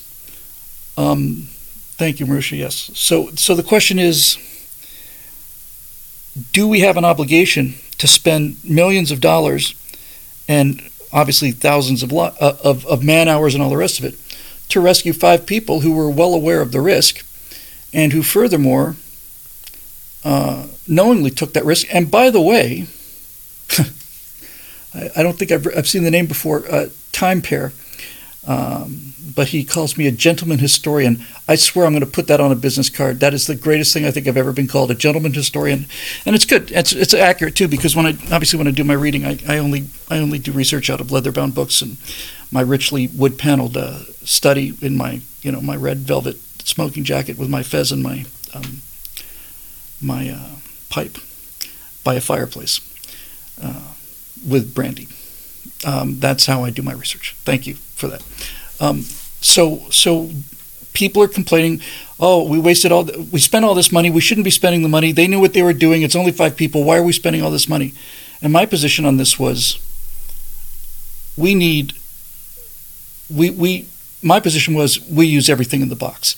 And what's what's not lost on me, and this and now we're getting to something that is actually really important. During the time that this search for these five people went on, a ship full of, of political refugees was lost at sea. Hundreds of them died. Hundreds of them. So, I've seen the argument many times that people don't care if they're poor. Hundreds of them can die if they're poor, they don't get any news coverage. But if you have five millionaires dying, then that's worldwide news. And, um, and I I completely reject that. And here's why. Somebody tell me what the number is. How many people on Earth die a day? It's got to be hundreds of thousands, if not more. It's got to be, I would imagine, it'd be millions. How many people die around the world in a given day? So, so this tragedy with these, with these immigrants or these political exiles who who who during the course of this five day uh, drama, lost their lives. Why, why didn't we care about them? And I think the reason is we didn't care about them because we don't. It's not, even that we don't care. It's they, they didn't they didn't approach our radar. You know, the, the thing about about consciousness, and this is something I never really considered about AI until now, um, is how much stuff we filter out. I don't, Phil, are you still you still there? My friend Phil Trick, who's uh, in the comment section often. Because I learned an interesting lesson. I will just wait for the ping to come back. Um, but we filter out things. We have to. Uh, I knew my my wife is extraordinarily sensitive. Okay, glad you're there, Phil. Your your, your progeny is about to be mentioned in dispatches here. Um, my wife is extremely sensitive to to uh, people suffering, and especially to animals. She's often alluding to the number of kittens that she would find freezing or frozen out in Siberia. And, and these things affect her very heavily. And they don't affect me that heavily because I'm filtering them out. Uh, I have a, a, a, deep love of animals. Uh, and um, and I and I've you know I'm the kind of guy drive 40 miles to take a little finch to a wildlife relief center. But we have to filter things out. We cannot, you can't function. I briefly dated a woman, God, in the early 90s, who cried all the time. When I say briefly, I mean like for two dates, crying because of what was going on in South Africa with apartheid.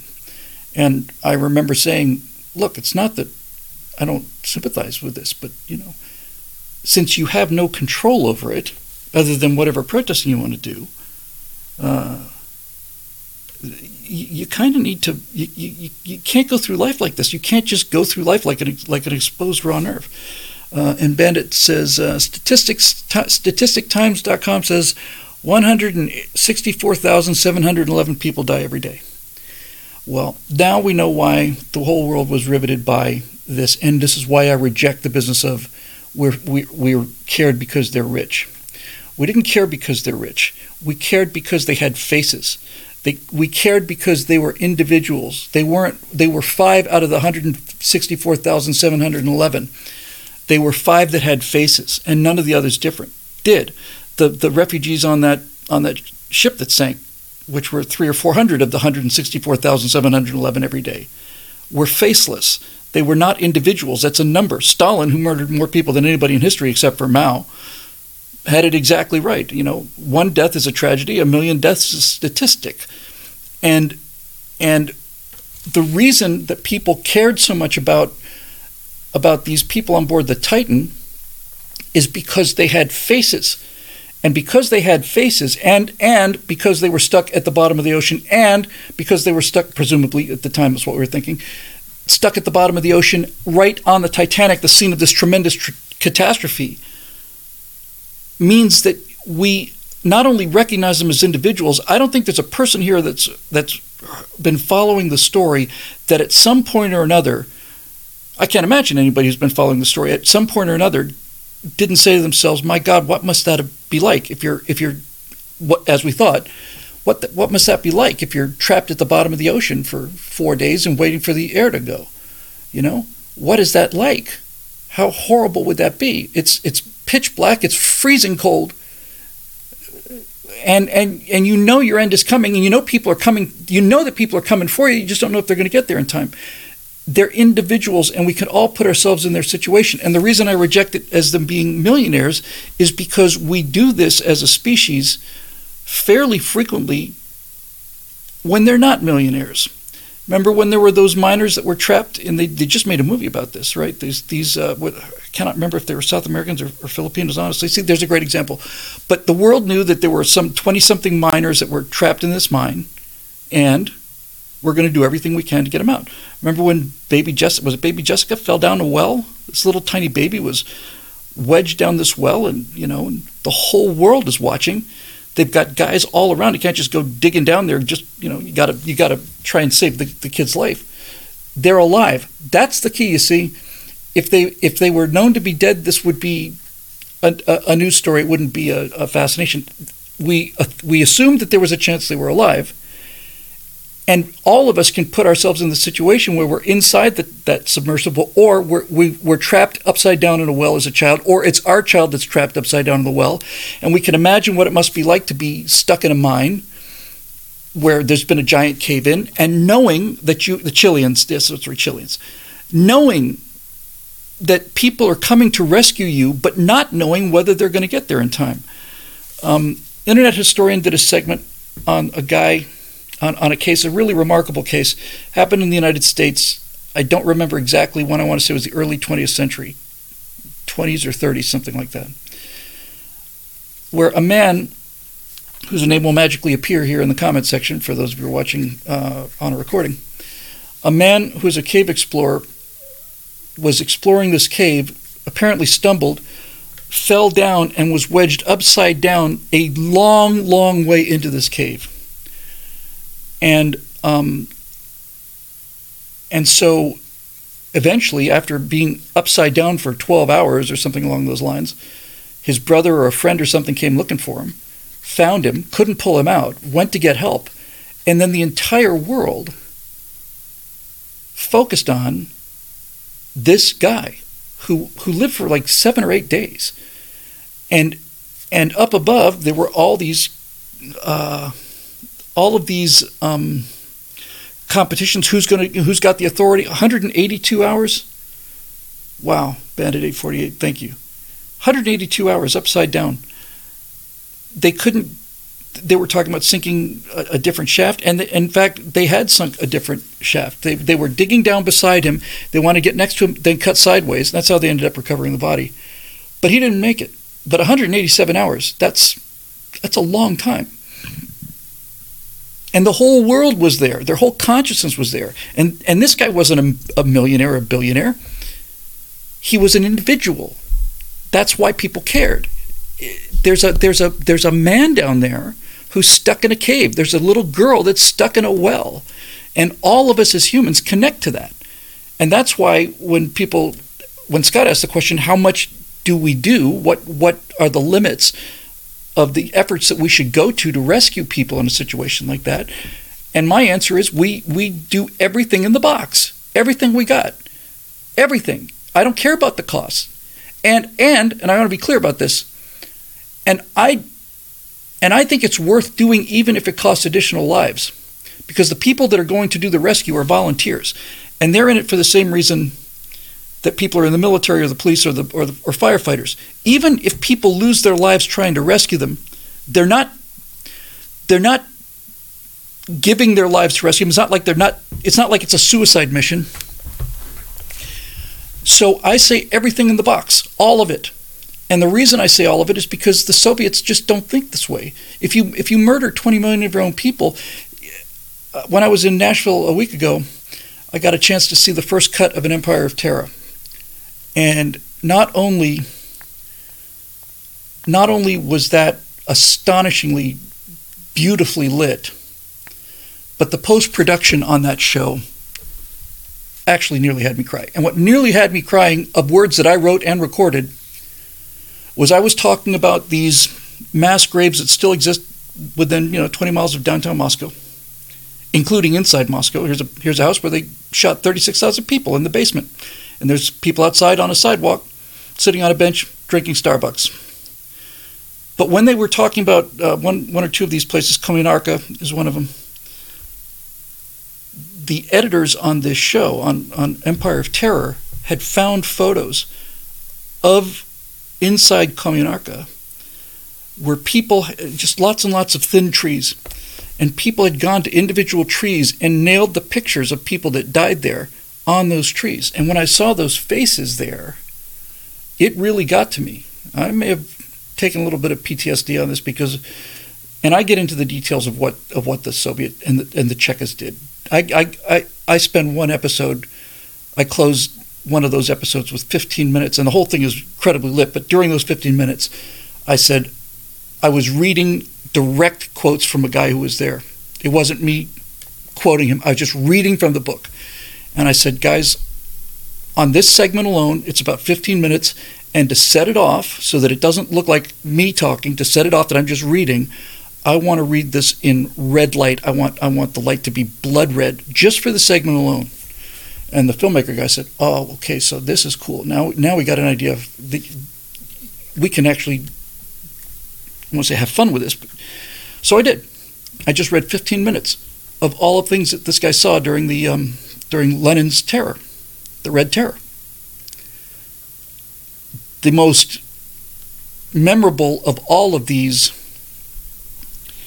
um, horrors that were committed, I'll just give you two. The two that come to mind immediately is one of them was they took. Uh, former nobility, you know, rich people who deserved to die, and teachers and things like that. In one particular location, the Cheka, Lenin's people, during the Red Terror, took a number of these people and threw them into an industrial furnace, and the bodies were found in the slag pile the next day. So there's all of this molten metal with arms and legs and heads sticking out of it. That got my attention. Another one was, I forget the name of it now, somebody's gloves. They would take uh, enemies of the state, and many of us know what that feeling is now. Thank you for, for that, for Justice Department, the FBI, and all the rest of it. They would take people and um, they would have a giant pot of boiling water, and then they would grab them and put their hands in the boiling water and keep them in there for five or six minutes. I haven't had the experience. I hope not to have the experience I would imagine that the first several seconds are just agony, and after a relatively short period of time, they're just there's just numbness there. But the reason they did that was they put their hands in boiling water for five minutes, and when they pull them out, they would take hooks and peel the skin off, and they'd make gloves, gloves of human flesh that have been taken off of living people.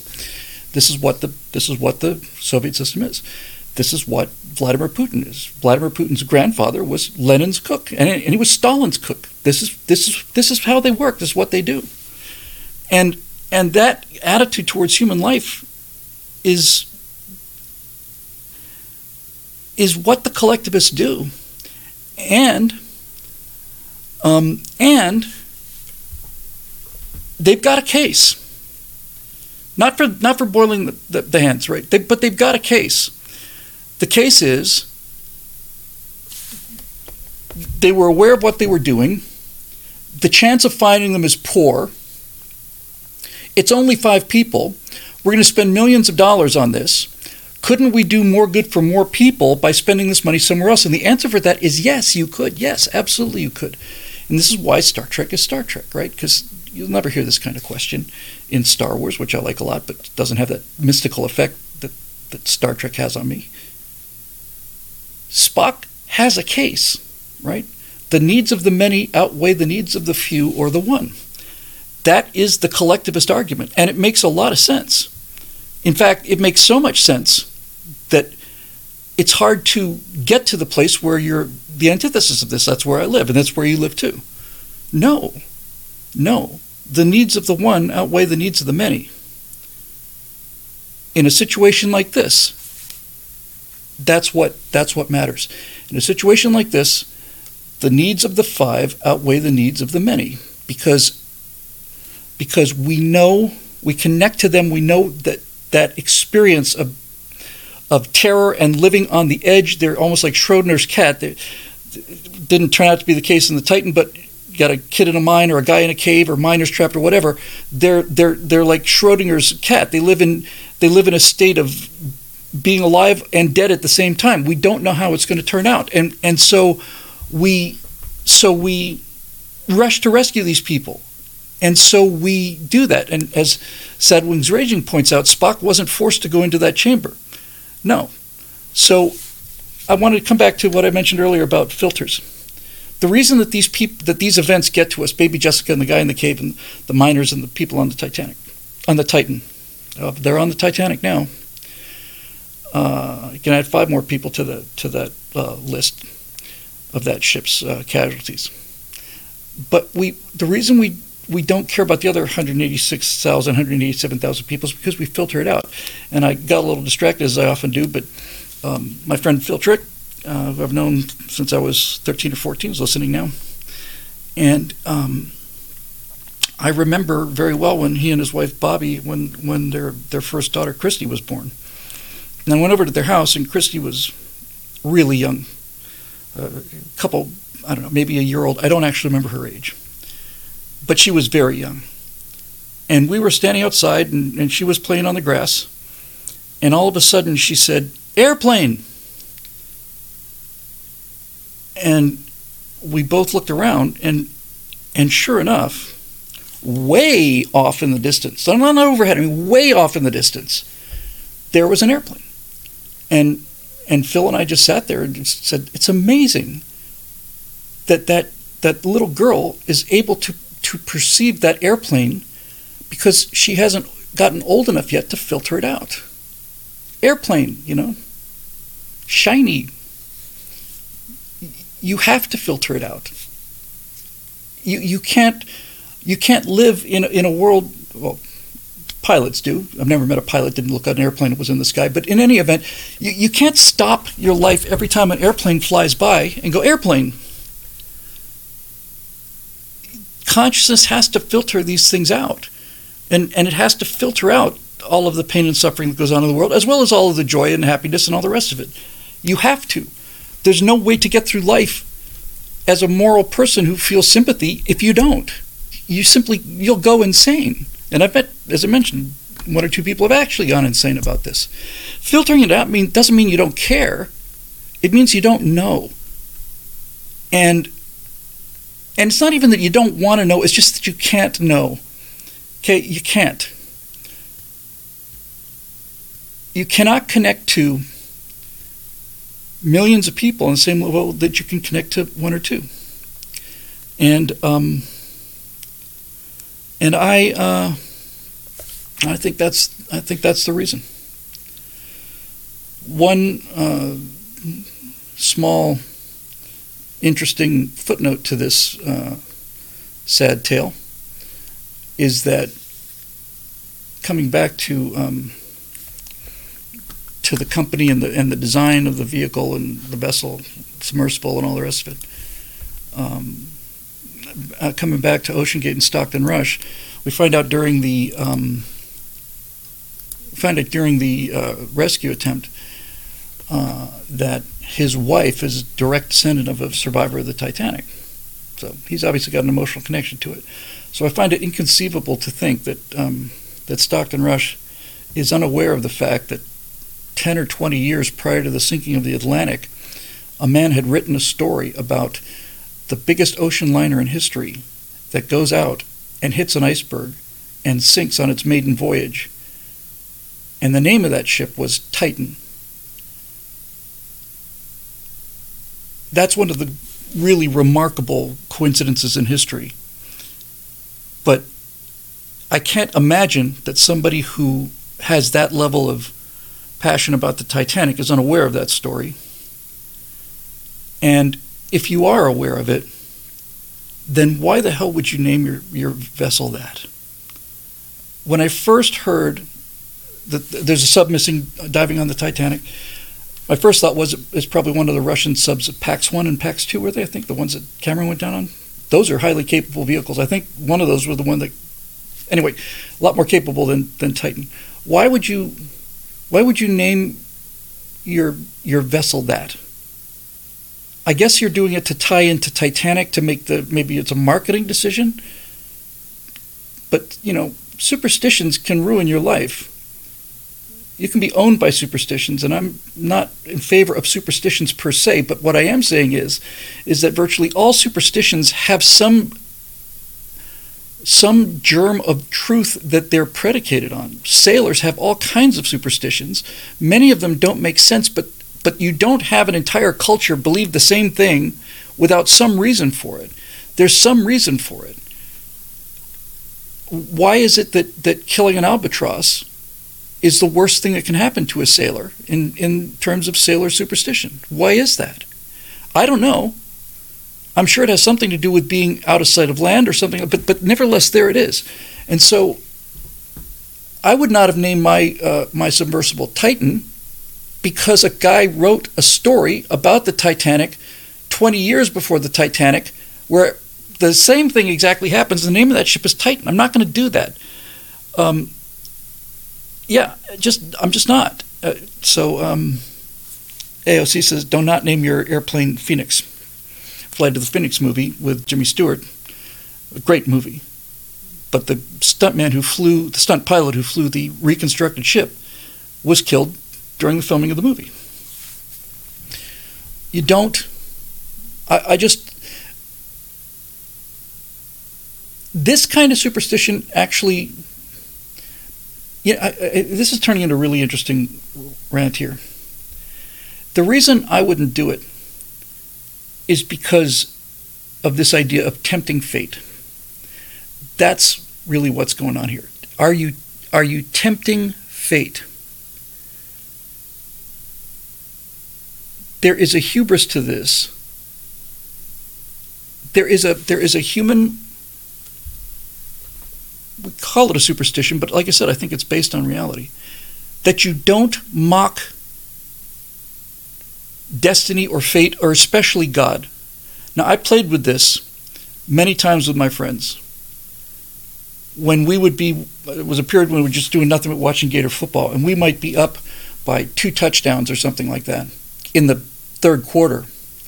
And I would get up and I would say, God Himself cannot take away this victory from the Gators. I did it specifically to make everybody uncomfortable. That is, that's it, right? See you, Phil. Um, God Himself could not.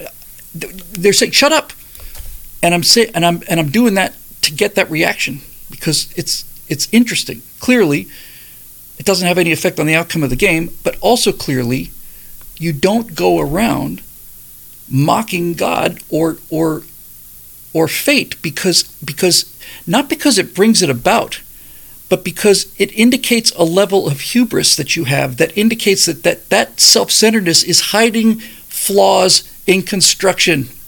And this is what I think happened with Stockton Rush.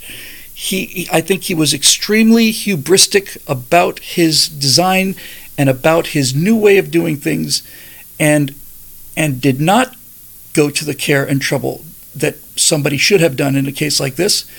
Again, I admire him for using his own money and running his own business, but the business about, oh no, no, they're not tourists, we're all scientists. No.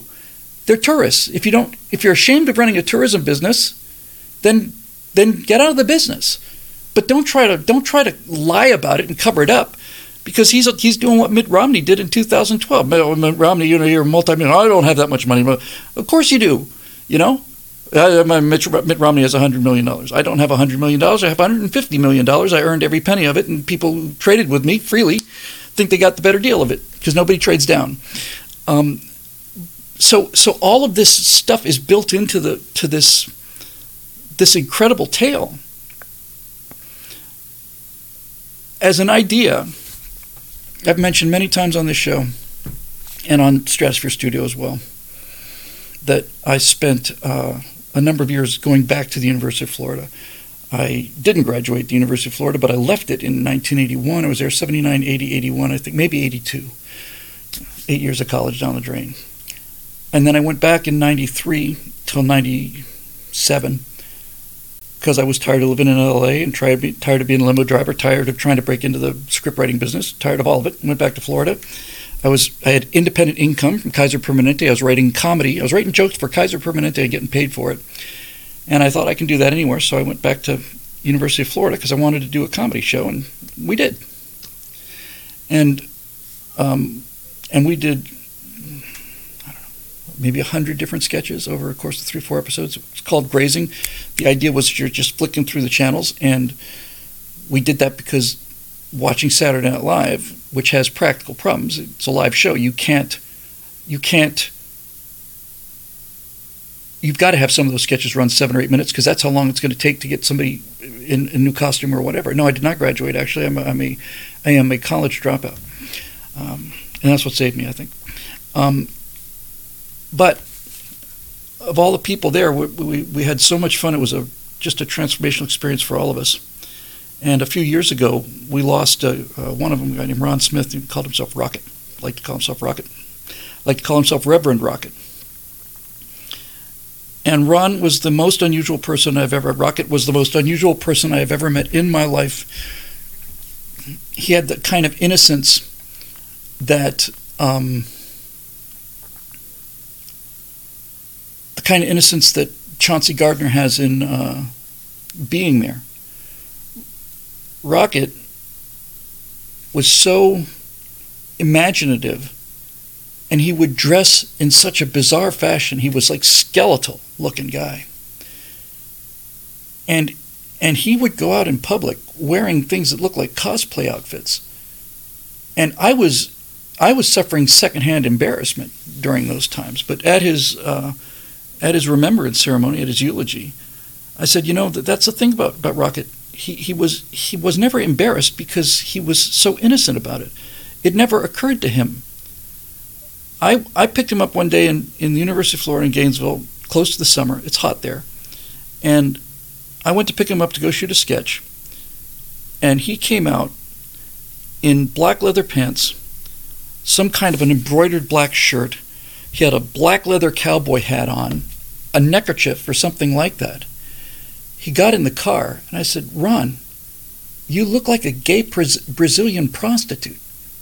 You know, this is not what he was wearing for the sketch. This is day to day clothing. He, he was like, huh? Really? Yeah. I bring Rocket up because he and I had an idea for a sketch that we never did shoot but we just laughed and laughed and laughed till we cried about it when we were when we were working it out. The best time I had, I think, ever, was those writers meeting, comedy group, comedy writers getting together. So we were pitching ideas, and Ron and I were were talking about this idea, and and mostly it was Ron. And he said, "I want to do a sketch where I'm a golfer." Okay, and it's a it's a critical putt, right?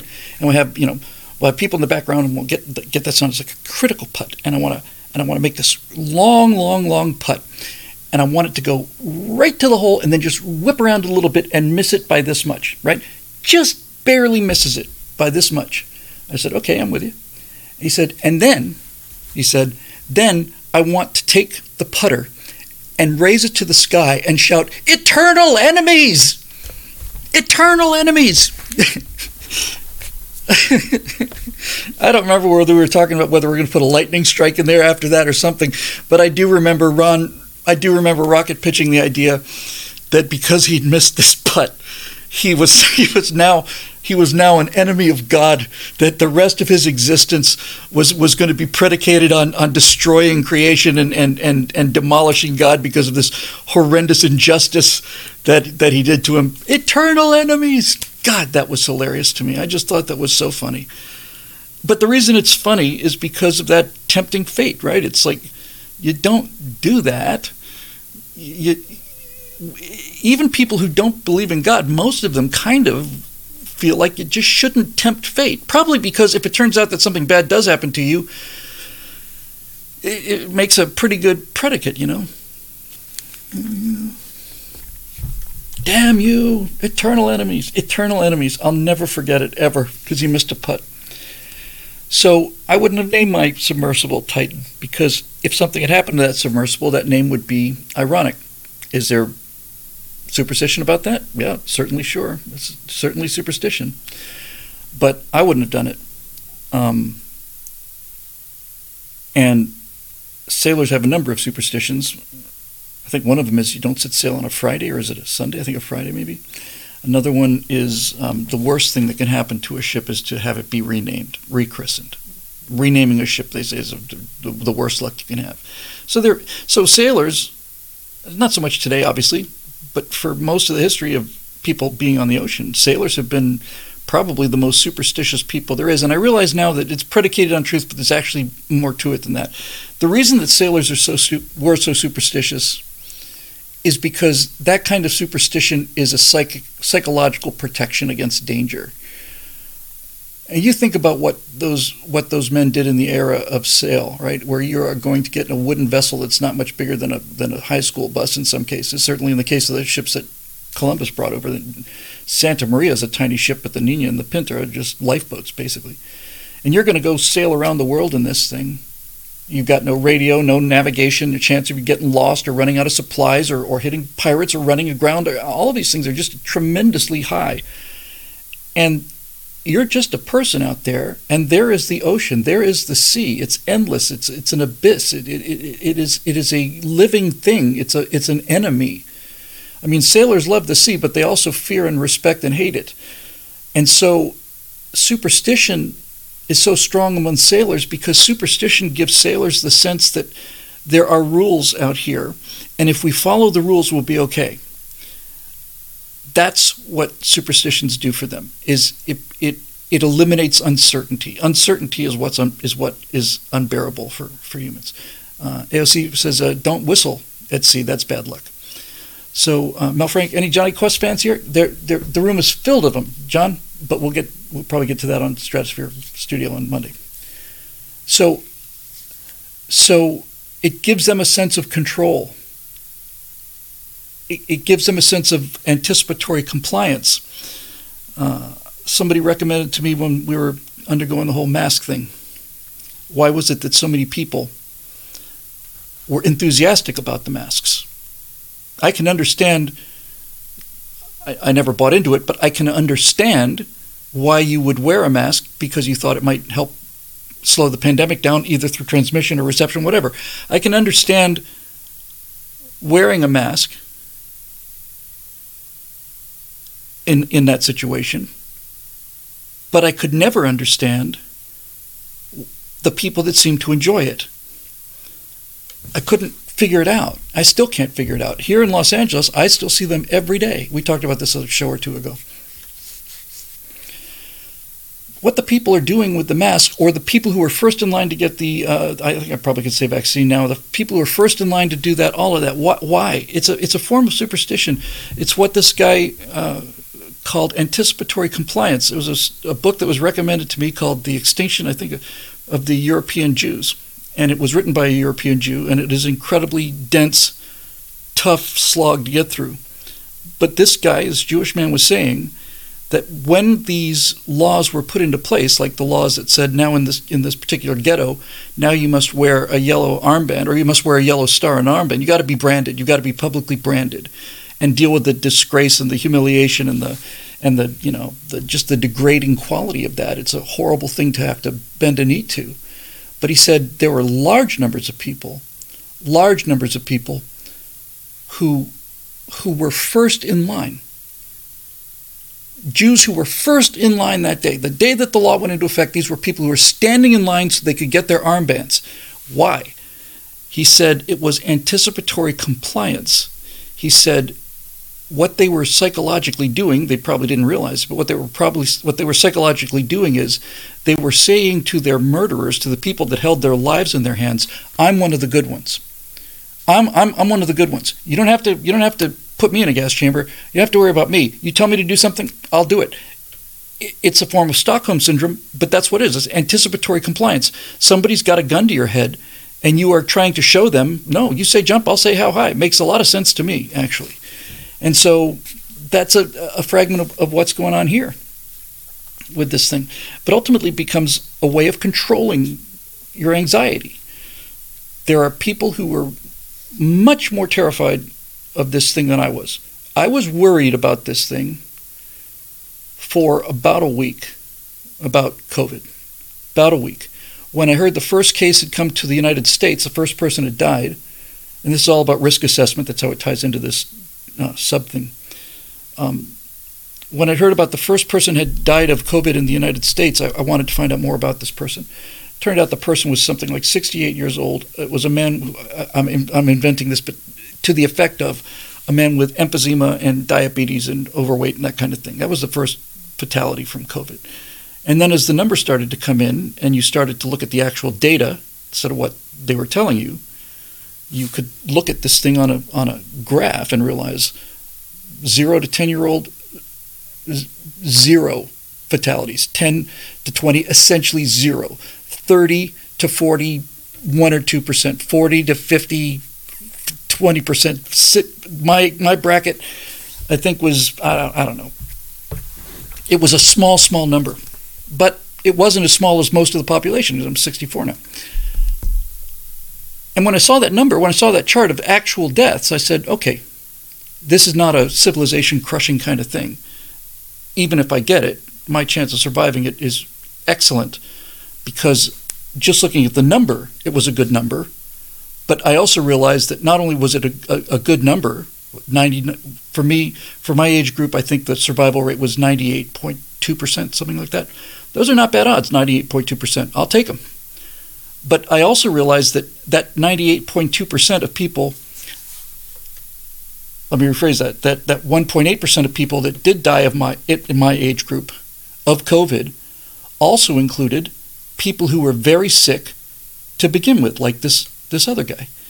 So the actual number for me, being in relatively good health, was even much higher than that. And I just I, and I just remember saying to myself clearly, I told, I told Natasha somewhere early, early on in this thing, within a day or two, this thing getting locked down, when it was clear that this and Lord Bios is who's here by the way now, when we did the uh, Chronosphere Lounge, uh, Lord Bios has got just tremendous, actual, genuine knowledge. I'm just speculating. He, he kept me constantly kept me out of hot water, so I'm just glad to have a chance to acknowledge you for that again, Lord Bios, because it was wasn't fun, but it sure was interesting, and it was great to have somebody making sure I wasn't wandering off into um, areas that I didn't mean to because I didn't have full information. Anyway, when when COVID happened, I, I said to Natasha, "Look, honey, I don't know about you, but I want to go down to LAX and lick some doorknobs. That's what I want to do. If this thing is an airborne contagion and it's as contagious as the cold or the flu, then it's only a matter of time and every day that we get older, at this point, we're getting higher on the statistical side of not surviving this. We're both very healthy. Our chances are excellent. I this well before the vaccine. I would rather just get it over with, because if we get it and survive it, and that's almost certainly what's going to happen. Is that is by far, by far the most likely case. Then we're immune, and then we don't have to worry about it anymore, right? So that's that's how I look at risk. It's like okay, I, I don't want the uncertainty. I want to know if it's going to kill me. Then I then if, if it's going to kill me, I'd like to have it kill me early, rather than being afraid of it killing me for three years and then have it kill me. So we both got the Delta variant when the final one, whatever it was, uh, Epsilon or whatever, there was a, the, the, the last strain that came through was really quite mild, but the one we got was monstrous. We were, I didn't eat for 11 days. I lost 16 pounds at the Wuhan Weight Loss Center. Uh, and um, and we did not end up taking the vaccine because uh, I was about three days away from doing it. And a friend of mine said, I need to have a talk with you about this. He said, This thing alters your DNA. And I said, Come on, come on, come on now. Seriously, vaccines don't work that way. We know that. And she said, Right, that's right. It's not a vaccine. Um, anyway, risk assessment and all of this is what this story is about. And, and, and to that degree, I think I'll close this story about this sub tragedy, which is approaching over two hours now. I think I will I will close it by saying this. I feel about these five people the same way I felt about the uh, the seven astronauts on the Challenger and the seven astronauts on Columbia. Uh, I wrote an essay called Courage about the uh, final minutes of Columbia, and I said that um, that uh, unlike the Challenger astronauts, at least the crew of Columbia got to spend eight or nine days in space doing what they loved. They probably had 20 or 30 seconds of knowing they were going to die. Uh, and in their case, apparently, it happened rather quickly, not because of fire or anything like that, because the, the, the loads suddenly, when the, they lost the wing, it just essentially just broke their necks. They just, just took this incredible sideways G force. So their actual end, I'm sure, was pretty much instantaneous. Yeah, that was called courage. And um, but I remember saying, "This is this is how you go, right? I mean, this is this is it. You you do what you love, and if and, and you know the risks, you know it's dangerous, and you take them, and you take them with open eyes. You don't blind yourself to the risk. You don't tell you, oh, it's probably not going to happen.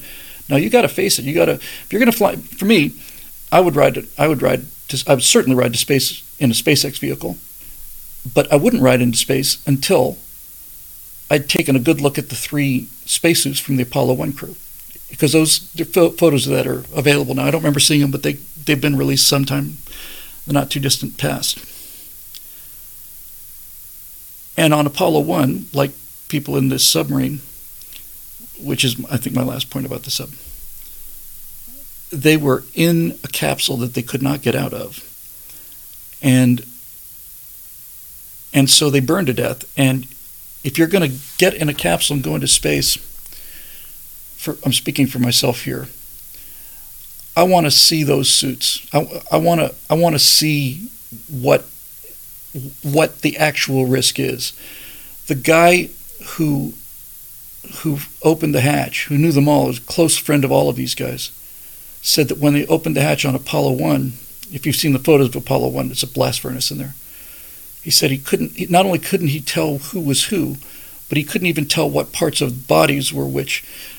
There's a plastic lining inside the cap- cockpit, inside the cabin, another design flaw, which Apollo 1 had 500 and something registered squawks about problems.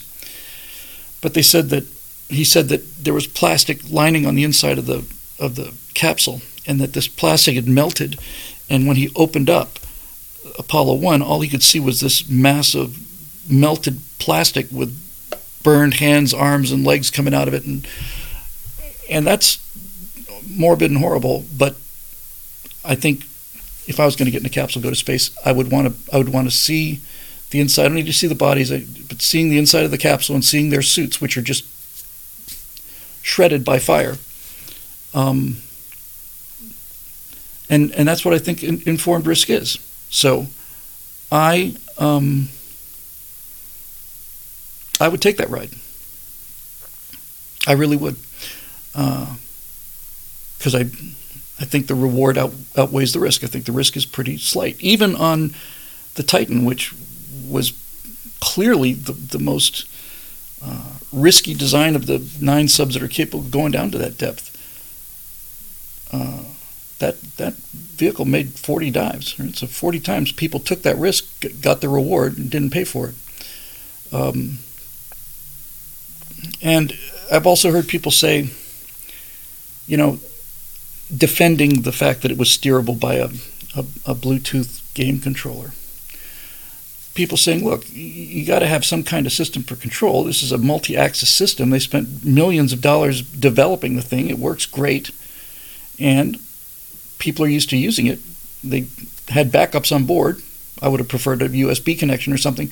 But but my, my point is people are saying, my God, it was insane, you know, to go down the thing with a game controller. I don't think it was the game controller that would have worried me. I think it would have been what what would have worried me was hearing him say, "I didn't want an entire company of 50-year-old white guys," because that's telling me that he's got some kind of I don't want to say agenda, blinders. Blinders. That's that's where the hubris comes in. I'm going to hire young people because I like inspiring them. I believe that's true. But I also believe that if you're going to put your life and the lives of your clients in the hands of noobs, then then you're shaking your fist in the sky and saying eternal enemies. You're you're you're, you're begging for you're begging for a comeuppance. Hubris, pride goeth before the fall, pride goeth before the dive, pride goeth before the launch. It was pride that killed the seven on Challenger. We knew those problems with the SRBs. It was pride that killed the people on Columbia. We knew that the that the external tank was shedding foam. We knew it. We knew it happened, and we knew that it could be catastrophic, and we did it anyway because pride goeth before the fall.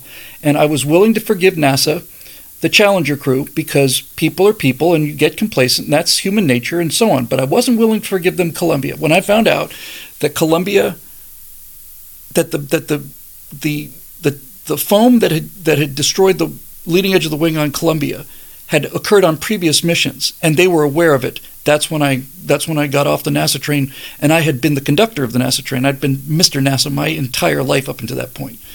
Um, but when I found out that they had done it again, that they'd learned nothing from Challenger, even though you know almost 20 years had gone by, nevertheless, you're back to that. It's it's a bureaucracy, right? Did it blow up? Nope. Well, didn't blow up last time. Did it blow up time before that? Nope. Well, and it probably won't blow up today. And they're right, it probably won't. But eventually it did. And so and so that attitude, that kind of cavalier arrogance, that's what it is. It's it's that's the only word for it. It's it's arrogance.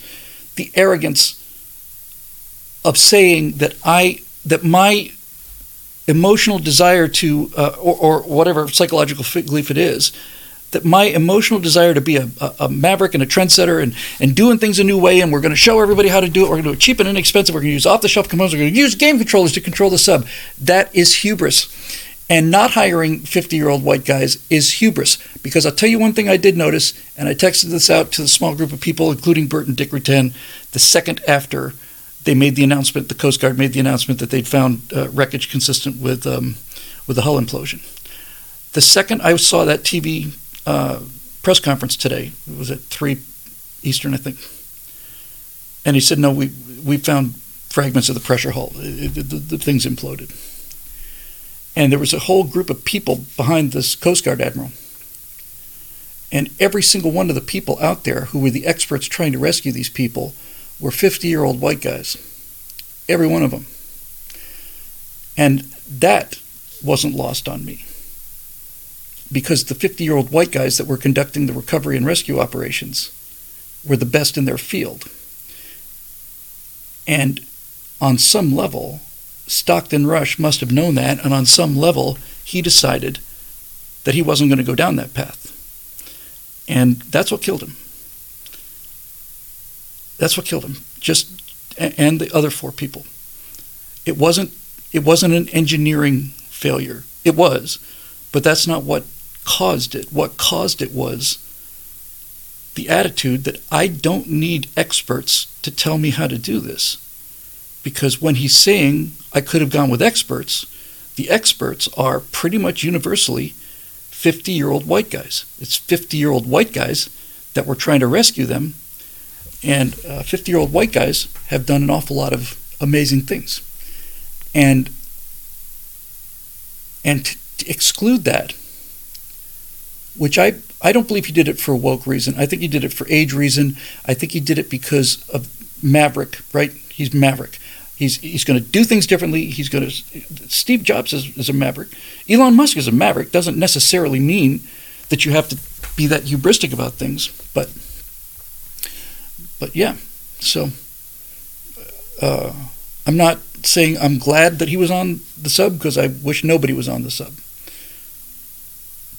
But if if that vehicle is going to implode because of hubristic attitude on the part of the owner and uh, designer and operator, then it seems appropriate to me, and, and certainly in some on some level, you can ask Bruce Ismay about this one. More appropriate that he was on board than if he wasn't. Um, I've just uh, we've gone for two hours and fifteen minutes, and since this has been about one topic, I'm not going to take any questions. I'm just going to close it with this. When people talk about risk and and and fear of doing these kind of things, then they've made their own person and, and wearing masks for the during the pandemic, after the pandemic, all of this, all of it. The the the Challenger, Columbia explosion, everything I've been talking about for the last two hours comes down to how do you assess risk. And when you assess risk, what you're doing is you are essentially putting a value on what your continuing existence is worth to you. Think about that for a minute because I just impressed myself. That's what risk assessment is. It is saying, what is my life worth to me? Flying experimental airplanes is more dangerous than not. So there was a risk there, and I increased my risk when I did that. I mitigated the risk by making sure that I bought the best built experimental aircraft in the country and that I had experts go and inspect that airplane, two of them, before I purchased it. And they said the construction is superb. I wouldn't have done it otherwise. I didn't want to take that level of risk. But I took a, level of risk because I wanted to fly the airplane. It was worth dying for. That's what I'm trying to tell you. That's the short form. And if you ask Dick Rutan um, why he flew around the world in, in, a, in a soap bubble, or why Neil Armstrong and Buzz Aldrin landed on the moon in a soap bubble, why did they do these dangerous things? The answer is because there are more important things to them than their own lives. There are things that are more important than their own lives. Think about that. All the people who say this was the billionaires playing, they shouldn't have done it, it should be banned, shouldn't be allowed, these are people who are terrified of, of life. They, they, because I think if you weren't, you couldn't come to that conclusion. These were people making informed decisions using their own money. I think that the, I don't know if they were as informed about the hubristic aspect of this company and its owner, but I suspect they were. I suspect they were aware of it because they didn't just get off a plane, get on the sub. They had to train for a while. Uh, and so these people decided that seeing the experience of seeing the Titanic in person was more important than their lives. They didn't go down there expecting to die or knowing they were going to die, certainly, but they knew there was a, a, a much better than trivial chance at that happening. And same is true for going into orbit or anything like that. I almost said the same is true flying, for flying an airplane, but we've gotten so good at flying airplanes that it is genuinely, without question, true that you're much more likely to be killed in a car accident going to the airport than you are flying in a jet at 550 miles an hour and seven miles above the surface of the earth. So ultimately, I I don't feel sorry for these people. I, I regret their loss, but I don't I don't pity them. I don't pity the astronauts on Columbia. I don't pity the astronauts on Challenger. I do pity people stuck in caves and people lost down wells and miners trapped because, well, with the exception of Jessica, even those people knew what they were doing. They knew they were taking a risk. Um, and for me, there are things in, in life that are more important than my continuing existence. Now, I have to say that since I've been married, that equation has changed significantly because I'm no longer just responsible for my own self. It has definitely, definitely recalibrated my risk assessment um, uh, machinery.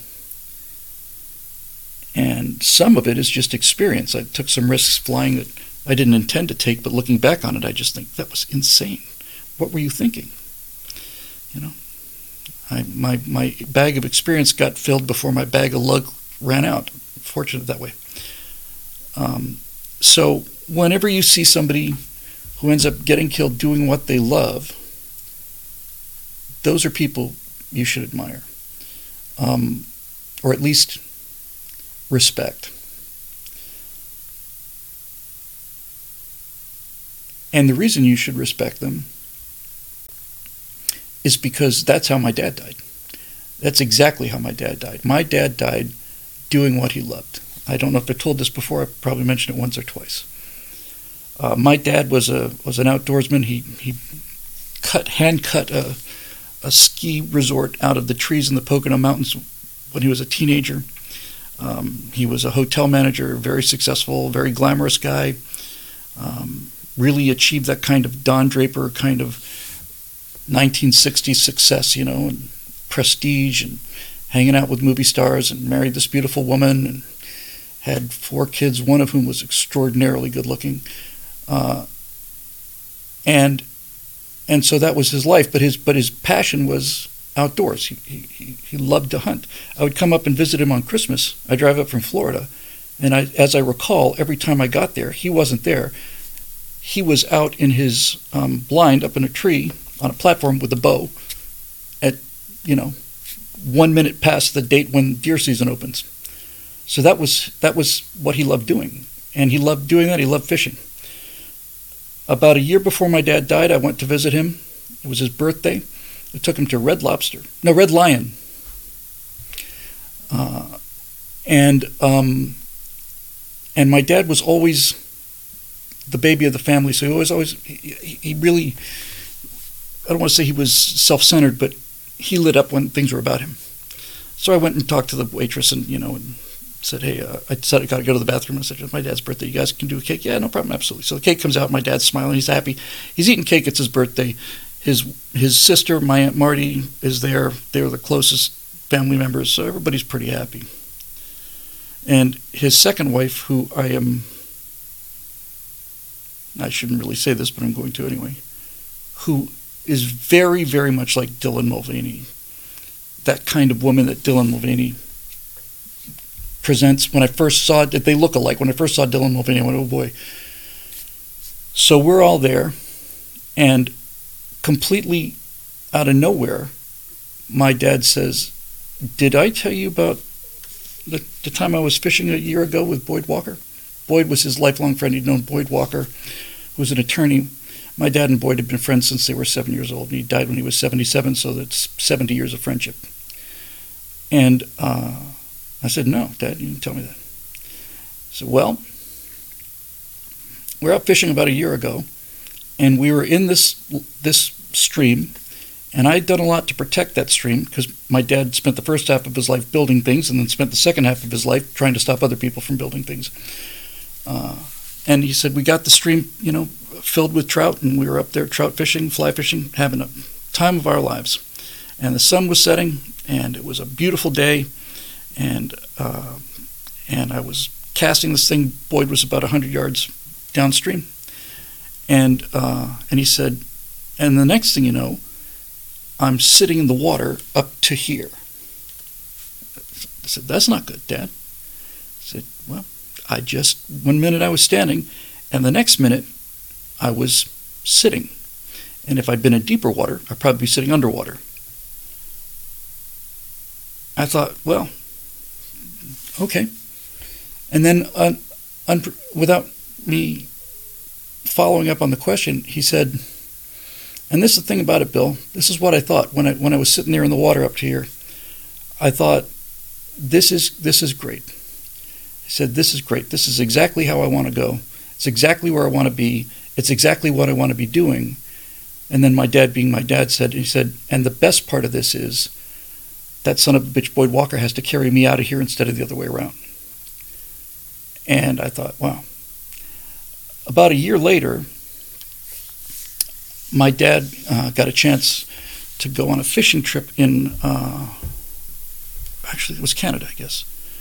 and it was one of these really remote places where you have to fly in on a seaplane. It was an expensive, it was an expensive trip. A family member had, had succeeded in, in business and took my dad with him, and my dad's younger brother, my uncle Jack. So three or four of them went on this fishing trip in the middle of nowhere, way out there, and he, Uncle Jack told me that as they were coming into land, my dad had his face pressed up against the window the same way I do when I'm flying, but he wasn't into the flying. He was just looking at this remote location.